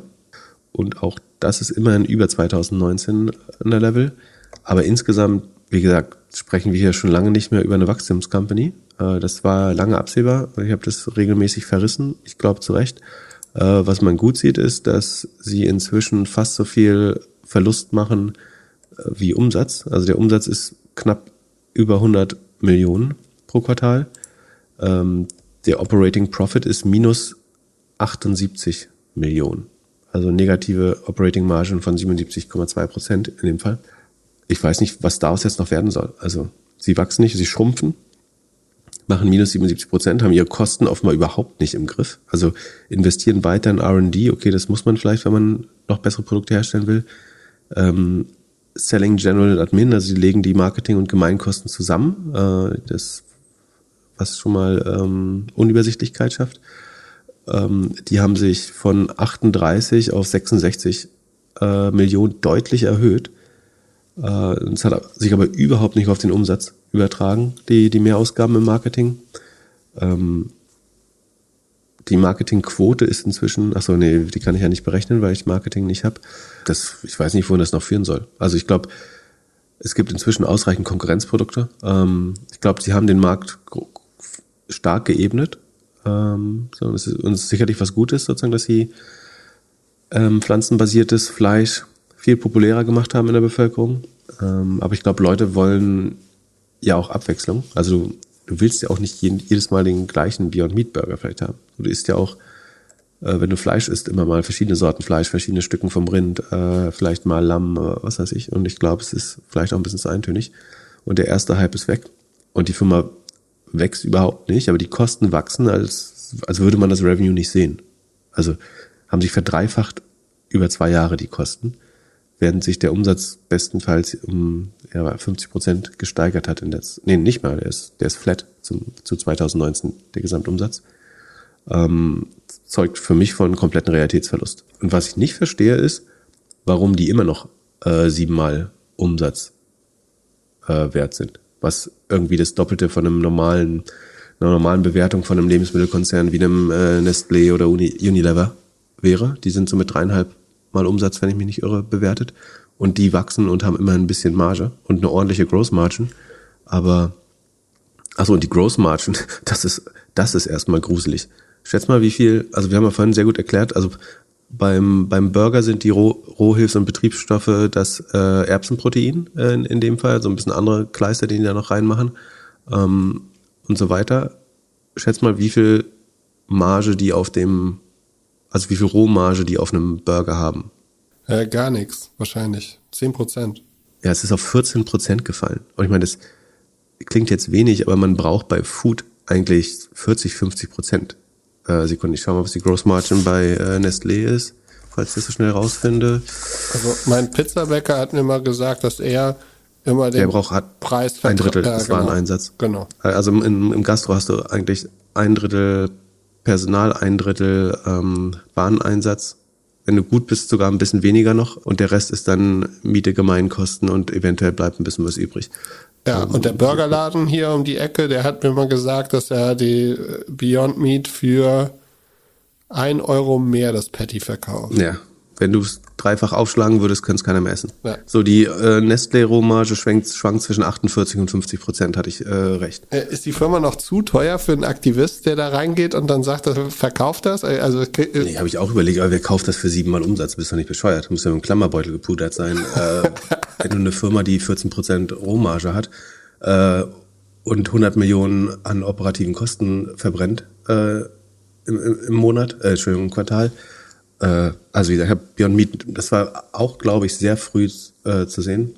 Ähm, es war, glaube ich, auch eine unserer ersten Folgen, haben wir schon über Beyond Meat gesprochen. Äh, nee, nicht zu überzeugt. Äh, das war dann 2019? Nee, 2020. Ist eigentlich auch so ein Dauershort von mir. Aber kannst du immer wieder kalt erwischt werden. Äh, so, weil die, ähm, es gibt natürlich viele Leute, die das Konzept zu Recht auch gewinnen wollen sehen. Ne? Also es ist natürlich was, was die Welt besser macht, wenn man aus sich von Erbsenprotein ernährt, statt von äh, äh, gequälten Tieren. Aber so viel Realitätsverlust, dass man da religiös äh, in eine Firma investiert, wo es letztlich keine Gross Margin gibt ähm, und minus 77 Prozent operative Marge. Äh, keine Ahnung, was man, was man damit machen sollte jetzt. Also und Wahnsinn, dass die mal vier bis fünfmal so viel wert waren. Ja, und da sah das Geschäft auch schon nicht besser. aus. Ich meine, die, die Gross Margin war noch nie so schlecht. Also ich meine, die geben wie blöd Marketinggeld aus und reduzieren die Gross Margin. Ich meine, gut, die ganzen ähm, Rohstoffpreise schlagen natürlich brutal durch äh, auf, auf Lebensmittel, ne? weil ähm, die, weil wir unsere die, die Rohstoffe dafür letztlich auch mit Öl äh, und Energie herstellen. Äh, alles, was wir vom Acker holen, hat einen relativ hohen Energiekostenbestandteil. Und Dünger und sowas ist auch alles teurer geworden. Und ich meine, die hatten früher, hatten sie immerhin mal 35 Prozent äh, Gross Margin. Da schien das noch in die richtige Richtung zu gehen. Aber mit 14 Prozent kannst du echt nichts gewinnen. Und ich schau schon mal kurz, äh, wie es. Ich, äh, ich habe ja gesagt, dass ich äh, Oatly Short bin. Ähm, die müssten das auch nicht gut gefunden haben. Sekunde, wie sind die? Die sind gestern 7% im Plus wieder. Ich fasse es nicht. Deswegen sieht mein Trading-Account auch so rot aus. Penner. ähm, ja, also Oatly hatte ein, ein kleines Tief äh, gestern, aber ist dann mal locker 10% hochgegangen tagsüber. Unfassbar. Naja, ich glaube, äh, da gibt's auch noch eine hässliche Überraschung bei den Oatly-Zahlen. Äh, die haben nämlich viele gleichen Probleme. Zu wenig Gross Margin, die wird sich nicht verbessert haben durch die Rohstoffkosten. Die, man muss dazu sagen, als vernünftiger Produzent hedgt man sich natürlich gegen die Rohstoffkosten. Also man geht Kontrakte ein, die einen dagegen versichern. Das hilft natürlich aber nur ein paar Quartale, weil irgendwann musst du diese Kontrakte ja wieder erneuern und dann werden auch die Kontrakte teuer. Also du kannst da entweder musst du gambeln äh, oder auch die Absicherungskosten erhöhen sich über die Zeit. Also du kriegst ist ja nicht so, dass du auf ewig deine Sachen günstiger kaufen kannst, als als der Markt es hergibt. Naja, also Beyond Meat, äh, sorry für wer, wer die Aktie hat. Ich verstehe, warum man daran glaubt. Und vielleicht, äh, das Produkt soll gut sein. Alle, die ich höre, sagen, das schmeckt total lecker. Ähm, aber es ist einfach eine vollkommen äh, nicht im finanziellen Sinn nicht nachhaltige Firma. So. Es sei denn, man- wir fangen jetzt an, irgendwie 12 Euro für den Burger zu bezahlen. Ähm, also für den Patty. Dann, dann könnte es wieder funktionieren. Aber ich glaube, äh, angesichts der vielen Alternativen, die es jetzt gibt und die man entweder mag, weil sie vielleicht sogar besser schmecken oder einfach nur Abwechslung darstellen, ist es schwer. Also wir haben auch genug darüber geredet. Aber kommen wir gleich zur nächsten Schrottcompany. Ja, ich äh, gucke, wann habe ich mein NFT gekauft? Im November oder im Dezember? Ey, Also wenn es im November war, hat sich Doom ja seitdem auf jeden Fall halbiert. Mein NFT hat ganz gut die funktioniert. halbieren sich dreimal im Jahr. Ähm, Sekunde, wo habe ich den Doom jetzt? Ist das aus Schreck wieder zugemacht schon? War zu rot. Sekunde, haben die uns mit einer Präsentation verschont oder? Nein, wir haben eine wunderschöne Präsentation wie üblich. Ach so, übrigens, apropos Präsentation, äh, was ich, äh, ich habe das getwittert und auf LinkedIn gepostet. Was Etsy ja geil macht, ist, also ihre aktiven Nutzer äh, oder die neuen und reaktivierten Nutzerzahlen sinken so ein bisschen. Insgesamt steigt die, also sie hat einen Riesensprung der Nutzer von 19 auf äh, von 20 auf 21. Jetzt auf 22 ist, ist das äh, insgesamt noch ein ganz kleines Wachstum der aktiven Nutzer, ähm, aber die neuen sinken schon. Und dann haben sie einfach das, die Zahl darüber in so eine gelbe Box gelegt, was optisch den in, intuitiven Eindruck erweckt, dass auch der dritte Chart oder der, die dritte Column, ich sage Säule, höher ist, deutlich höher ist als die, als die zweite.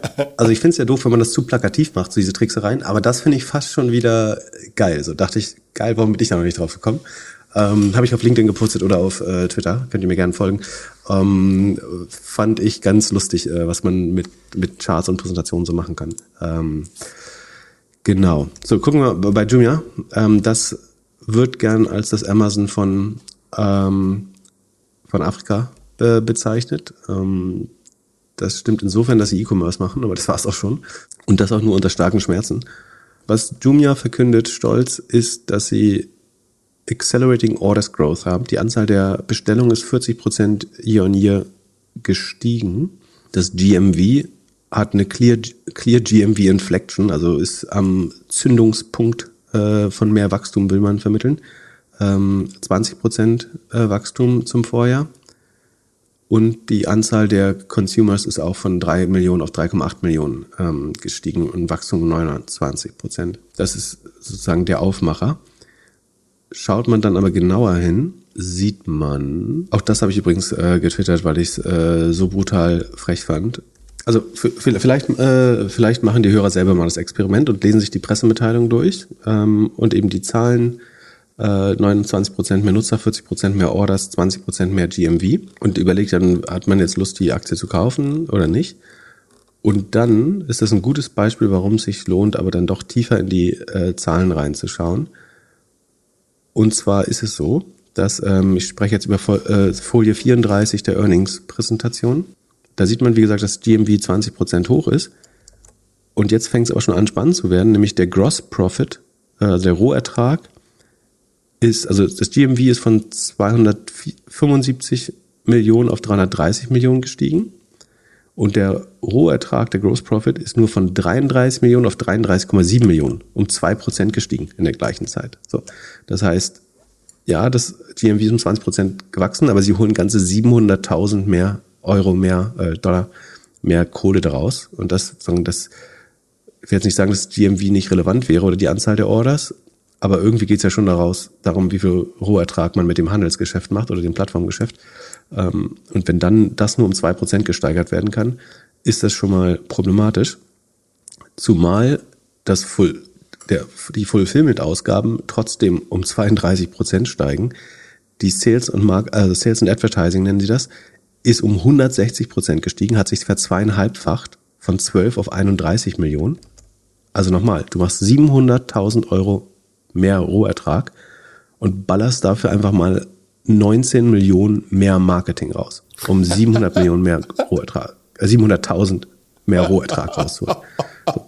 Außerdem sind die äh, R&D-Kosten um 51 Prozent gestiegen und die Gemeinkosten ähm, ohne Share-Based Compensation, da kommt nämlich noch das Gehalt äh, rauf, ähm, um 22 Prozent gestiegen. So und dadurch weitet sich der das Adjusted EBITDA Loss von 34 auf 70 Millionen aus. Also 107 Prozent Verdopplung beim Verlust, beim adjustierten EBITDA. Und der Operating Loss äh, nach, nach Gap steigt um 80 Prozent, 78 Prozent von 47,5 auf 84,5 Millionen. So nochmal. Das heißt, dass man für 700.000 Euro mehr Rohertrag 19 Millionen mehr Marketing ausgegeben hat, äh, 36 Millionen mehr EBIT verbrannt hat äh, für 700.000 und den Operating Loss auch nochmal, was sind das? 47, 84, äh, auch 37 Millionen roundabout ähm, an mehr Operating Loss gemacht hat.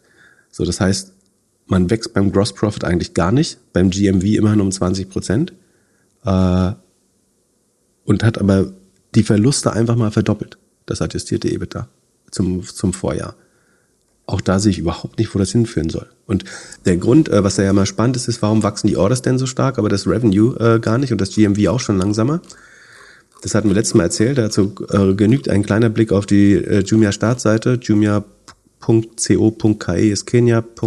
Äh, com.ng ist Nigeria. Das sollten die zwei größten Länder sein. Da werden halt abwechselnd Maismehl, Reissäcke oder James, Jameson Whisky Flaschen äh, verkauft äh, unter Supermarktpreisen.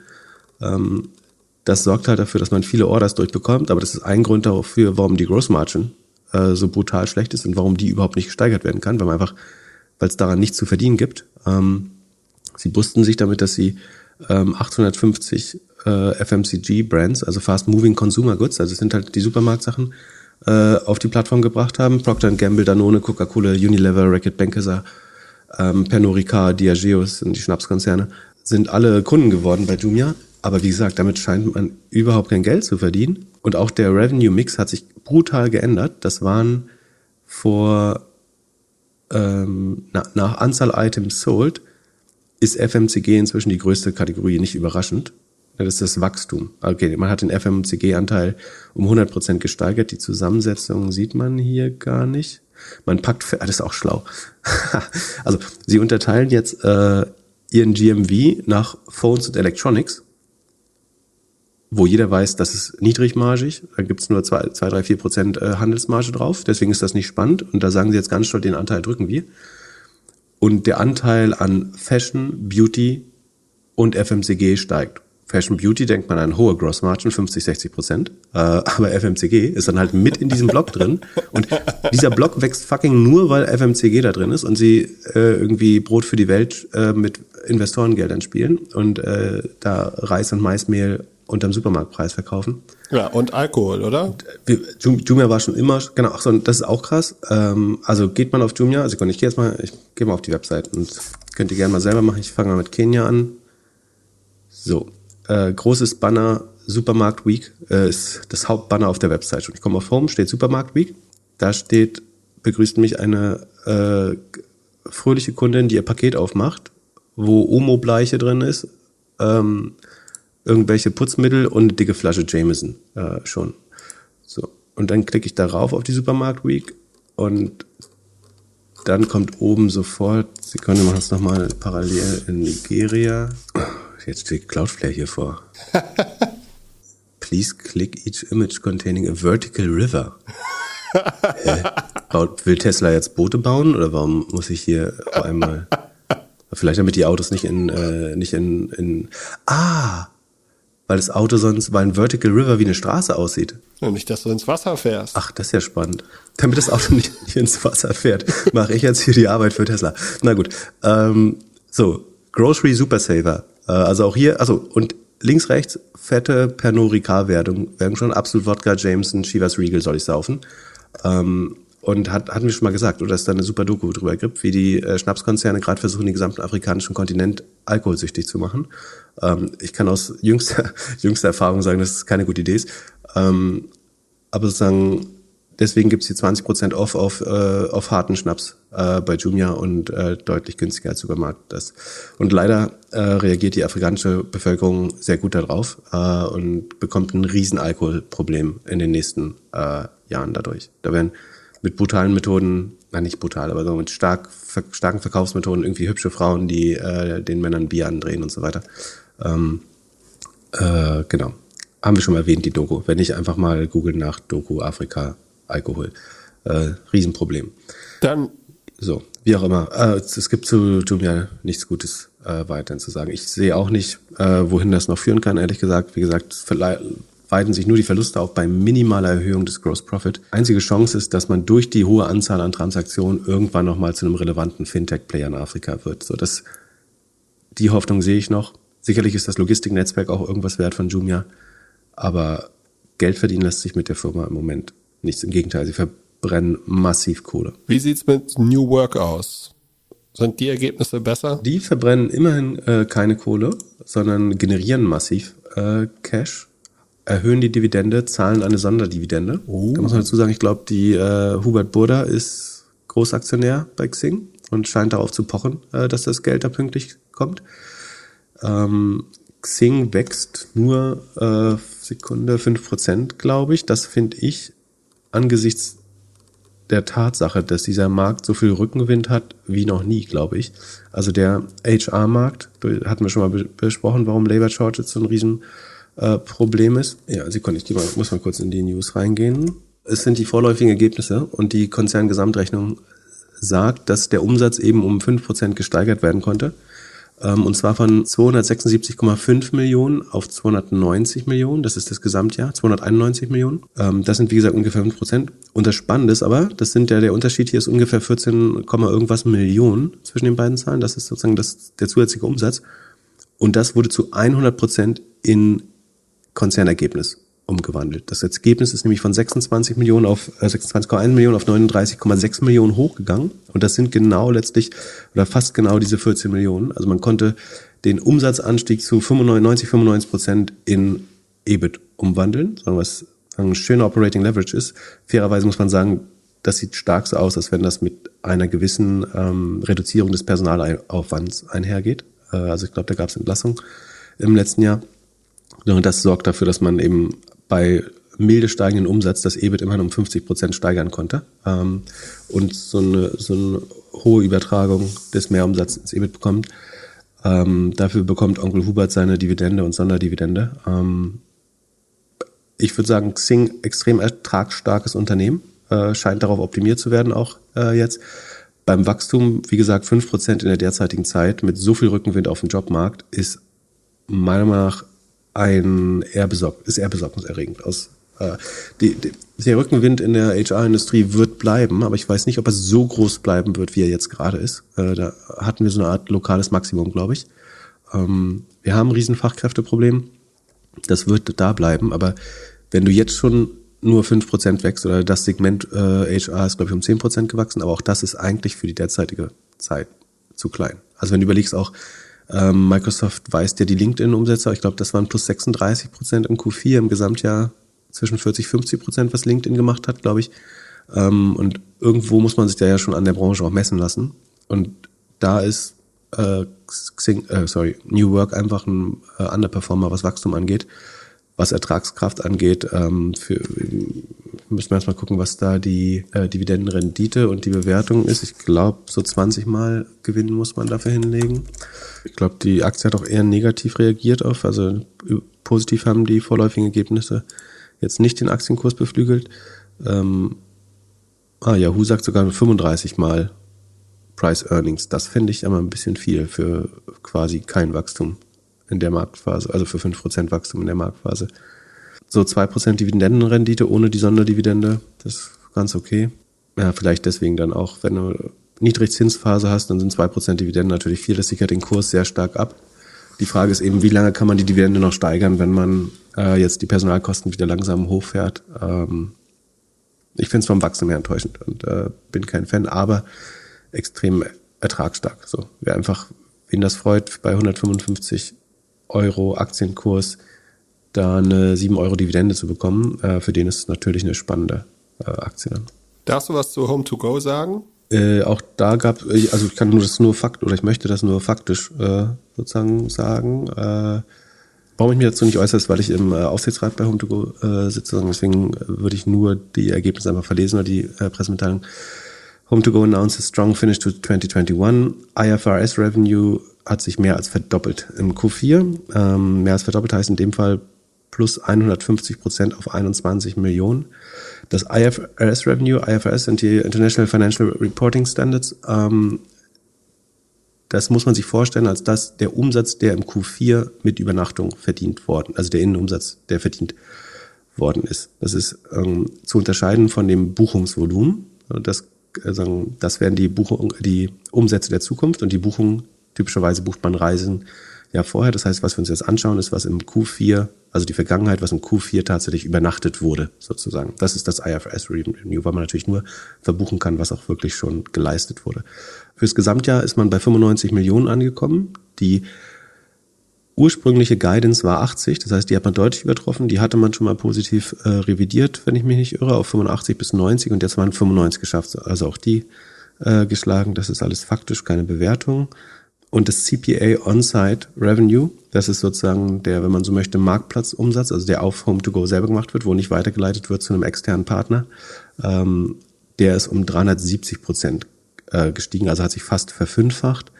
Ähm, das ist natürlich insofern gut, dass man den Marktplatzanteil bei so einem Modell immer so oder den On-Site-Anteil so hoch wie möglich haben äh, möchte, damit äh, das eben nicht ein Trivago wird. Also das heißt, äh, da wird jetzt gegen die Strategie delivered, wie gut oder schlecht kann man dann selber beurteilen. Ähm, das äh, Underlying Adjusted EBITDA ist immer noch bei minus 22 äh, Millionen, also für, im Vergleich zu den 95 müssten das äh, ungefähr 24, minus 24 Prozent EBITDA Marge sein.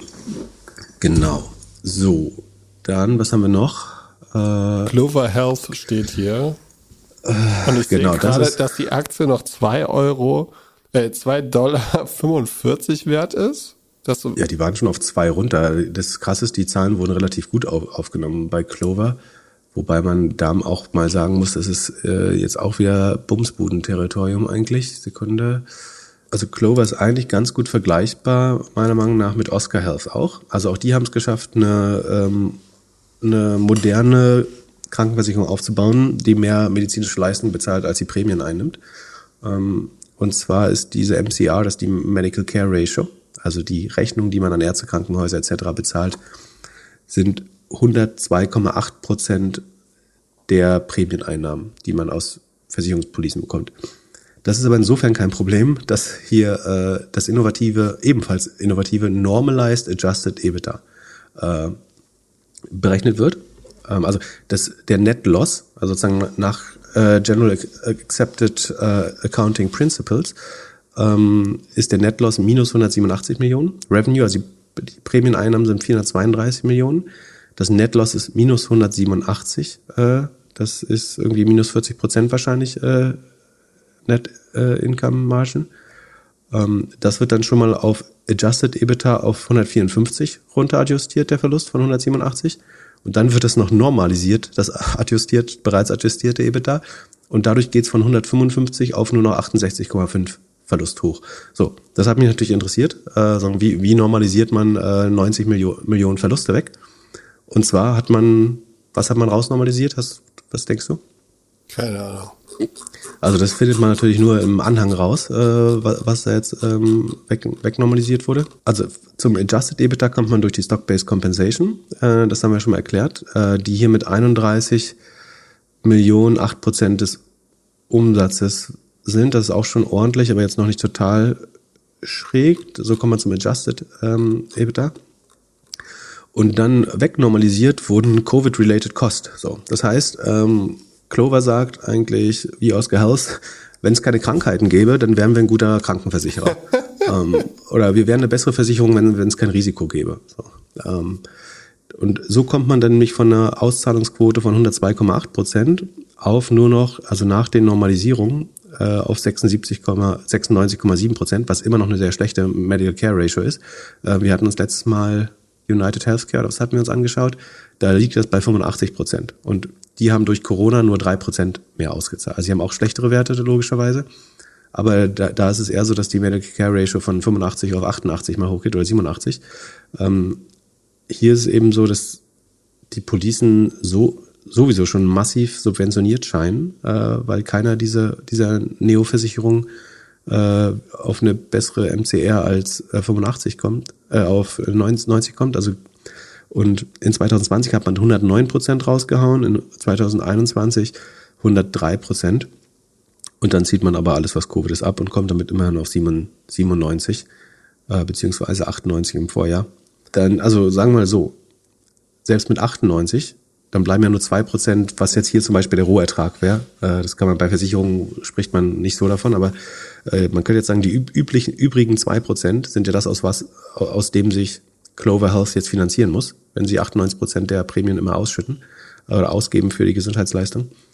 Und aus diesen zwei Prozent die gesamten ähm, Forschungsentwicklung, Sales und was weiß ich, Ausgaben zu bezahlen, wird schon einigermaßen schwer. Ne? Also so kommt man eben auf die Loss, Loss from Operations auf, von 187 Millionen, äh, weil halt 60 Millionen Salaries, äh, 55 Millionen General Admin, 61 äh, Millionen das ist die Reserve für die Policen, äh, das ist ein Sondereffekt bei den Krankenkassen. Wie auch immer, sich aus diesen zwei Prozent zu speisen, ist schon sehr schwer. Aber das heißt, wenn du jetzt entweder Oscar oder Clover Health Aktionär ist, musst du A, glauben, dass man äh, mit einer Medical äh, Care Ratio oder Loss Ratio von 95 Prozent und den übrig bleibenden zwei bis fünf Prozent überhaupt die, die Unternehmung füttern kann. Und B, musst du die Finger kreuzen, dass nie wieder eine Epidemie kommt dann könnte das eventuell funktionieren oder eine Pandemie. Ähm, ansonsten äh, notieren die, glaube ich, zu Recht äh, bei irgendwie 25 Prozent oder minus 75 Prozent des äh, Spec-Preises. Und zwar einer der Shamat-Specs, wenn ich mich nicht irre, oder? Clover Health, da muss man auch. Ach nee, war das nicht sein Geico? Nee, Metromile war sein Geico. Metromile war sein Geico. Die wurden. Naja. Ähm, Lemonade hat auch schlechte äh, Zahlen übrigens äh, präsentiert. Wir haben nicht alle geschafft heute. Es gab noch mehr Zahlen, aber wir haben versucht, die spannendsten äh, uns rauszusuchen. Genau, und ich glaube, das waren alle, die wir jetzt für spannend befunden haben. Dann lass mal ganz kurz gucken, was wir nächste Woche haben. Zoom, C, Salesforce, Zip sehe ich hier auf der Liste. Ich glaube, Zoom wird schlecht, C wird gut, Salesforce wird wie immer gut und Zip musst du mir sagen. Also Zip Recruiter. Ja, ich bin ja Zip, Zip Long. Ähm, SEA Limited hatte ich verkauft. Könnte jetzt aber, nachdem Mercado Libre so gut abgeliefert hat, könnte könnte immer noch schlecht werden, könnte aber auch gut werden. Ähm, so, also was ich gut finde, ist so, wir haben E-Commerce-Player, die sich gut schlagen, ne? Äh, Farfetch relativ gut. Ähm, wobei auch Etsy und so, die, also warum Etsy so stark zugelegt hat, verstehe ich schon, aber der Ausblick ist halt trotzdem traurig. Das wurde meiner Meinung nach nicht genug gewürdigt. Wie auch immer, es ist gut, dass da so äh, Spreu, Spreu und Weizen gibt äh, noch. Salesforce wird äh, super abliefern, denke ich. Sagen alle, äh, alle Software-Earnings bisher sahen ganz gut aus. Zoom, da können wir mal reinschauen. Äh, da gab es ja eine Möglichkeit, das so ein bisschen vorauszusehen. Zoom würde ich mal, äh, sollte, sollte man, muss man nicht und sollte man noch nicht äh, nachtraden, aber werde ich nochmal checken, ob ich da Short will. Und zwar, wobei die Gefahr ist, Sekunde muss ich überlegen. Die Gefahr ist Krieg, alle gehen wieder auf Zoom. Nee, die Gefahr ist, also ich glaube, Zoom macht gerade was ähm, nicht Schlaues und zwar sie ziehen Cashflow vor. So, das heißt, also ich predikte mal, Zoom wird einen sehr guten äh, operativen Cashflow haben äh, weil was sie gerade machen ist, sie schreiben den Kunden, du kannst 30 Prozent sparen, wenn du jetzt verlängerst schon und bezahlst. So, das ist für die Billings und für den Cashflow extrem gut. Für das zukünftige Revenue ist aber richtig dumm. Äh, und für die Revenue Expansion vor allen Dingen, wenn du den Kunden sagst, du hast bisher 120 Euro im Jahr bezahlt, äh, du musst nur noch 90 zahlen. Das ist besser kannst du deine NRA eigentlich nicht kaputt machen, indem du Leuten 30 Prozent Rabatt gibst, wenn sie dich früher bezahlen. Das wird jetzt gut für ihren Cashflow und vielleicht ist es eine günstiger, nee, ist keine günstiger, ist eine, ist eine Art, die Unternehmung zu finanzieren. Aber das kostet zukünftig richtig Performance, glaube ich. Äh, ich weiß nicht, ob sie es bei großen Kunden auch machen. Äh, ich habe nur das ganz normale Paket. Aber das könnte, glaube ich, gefährlich werden. Und warum ich mich jetzt nicht traue, das zu traden, ist, weil eventuell feiert dann irgendjemand den positiven Cashflow ab äh, und versteht nicht, wie das, das Revenue in den nächsten Quartalen negativ belasten wird. Ähm, das heißt, äh, mittelfristig bin ich skeptisch bei Zoom aufgrund dieser Tatsache und auch generell, weil wir so, eine Art Peak da gesehen haben. Ähm, ich habe ein bisschen Angst davor, dass, dass, dass Zoom genau das erreicht, äh, was sie wollten, nämlich dass die Billings hochgehen, äh, weil die Billings kann man halt schon, das ist eine Nicht-Gap-Metrik, also das weisen sie zusätzlich aus, die Billings und der Cashflow, das wäre beides stark positiv davon betroffen, ähm, aber das Revenue eben ähm, sinkt man damit äh, langfristig. Deswegen äh, traue ich mich nicht. Ich halte es nicht gut, nicht für gut, was sie tun, aber ich traue mich nicht dagegen zu wetten, glaube ich. Äh, oder eben nur sehr diversifiziert, weil ich mir nicht sicher bin, ob der Markt das richtig aufnimmt und versteht. Äh, gerade bei Zoom, weil auch schon viel Retail-Anteil mit drin ist. Genau, SIP würde ich sagen, ähm, nach den Recruit-Zahlen, Indeed und Glassdoor haben ja gut abgeliefert, aber du siehst schon eine Reduzierung des Year-on-Year-Wachstums bei Indeed und Glassdoor. Das wäre natürlich jetzt spannend, wenn ZipRecruiter die noch nicht spürt, ähm, aber die Gefahr ist schon, dass auch sie, dass dieser maximale Rückenwind vom Jobmarkt schon so ein bisschen weg ist gerade. Ähm, und deswegen langfristig bleibe ich bullish für Zip, gerade auch weil ich sie für relativ fair bewertet halte. Ähm, dass sie aber jetzt aber noch mal schneller wachsen, ist relativ unwahrscheinlich schon. Deswegen würde ich da jetzt auch nicht auf eine positive Überraschung setzen. Okay. Und ich habe SIP nicht gekauft, weil ich hoffe, dass sie dieses Quartal die besten Earnings der Welt rausbringt, sondern weil ich langfristig an den Markt glaube. Ich will SIP in fünf Jahren noch halten und hoffen, dass, äh, nicht hoffen, aber ähm, die Labor Shortage wird ein Riesenproblem bleiben und SIP wird davon, äh, SIP Recruiter wird davon profitieren. Darauf setze ich, ob sie jetzt diese Earnings besser oder schlechter sind, äh, ist für mich nicht super relevant. Natürlich freue ich mich, wenn sie positiv abliefern. Ähm, aber generell, äh, wenn ich irgendwo investiere, ist nicht die Hoffnung, dass sie jetzt beim nächsten Quartal brutal schon ausperformen, sondern dass sie langfristig äh, vielleicht mehr als 30 Prozent Wachstum schaffen. Pip, vielen Dank für deine Zeit. Ich hatte eigentlich keinen Bock, heute aufzunehmen. Es war die erste Folge, auf die ich keine Lust hatte. Aber also, als ich dich gesehen habe, hast du mich zum Lachen gebracht. Und Schön, dass, dass, dass mein Leid dir gesagt hat, dass es dir nicht am schlechtesten geht heute. Ähm, am nächsten Mittwoch kann man uns wieder in alter Frosche, frische mit, mit alten Fröschen äh, hören. Äh, ich, ich hoffe, dass sich die Lage vielleicht schon ein bisschen entspannt hat und wir uns nicht noch Sorgen ums Baltikum machen müssen und um uns. Alles Gute und bleib stabil. schönes Wochenende. Bis dann. Ciao, ciao.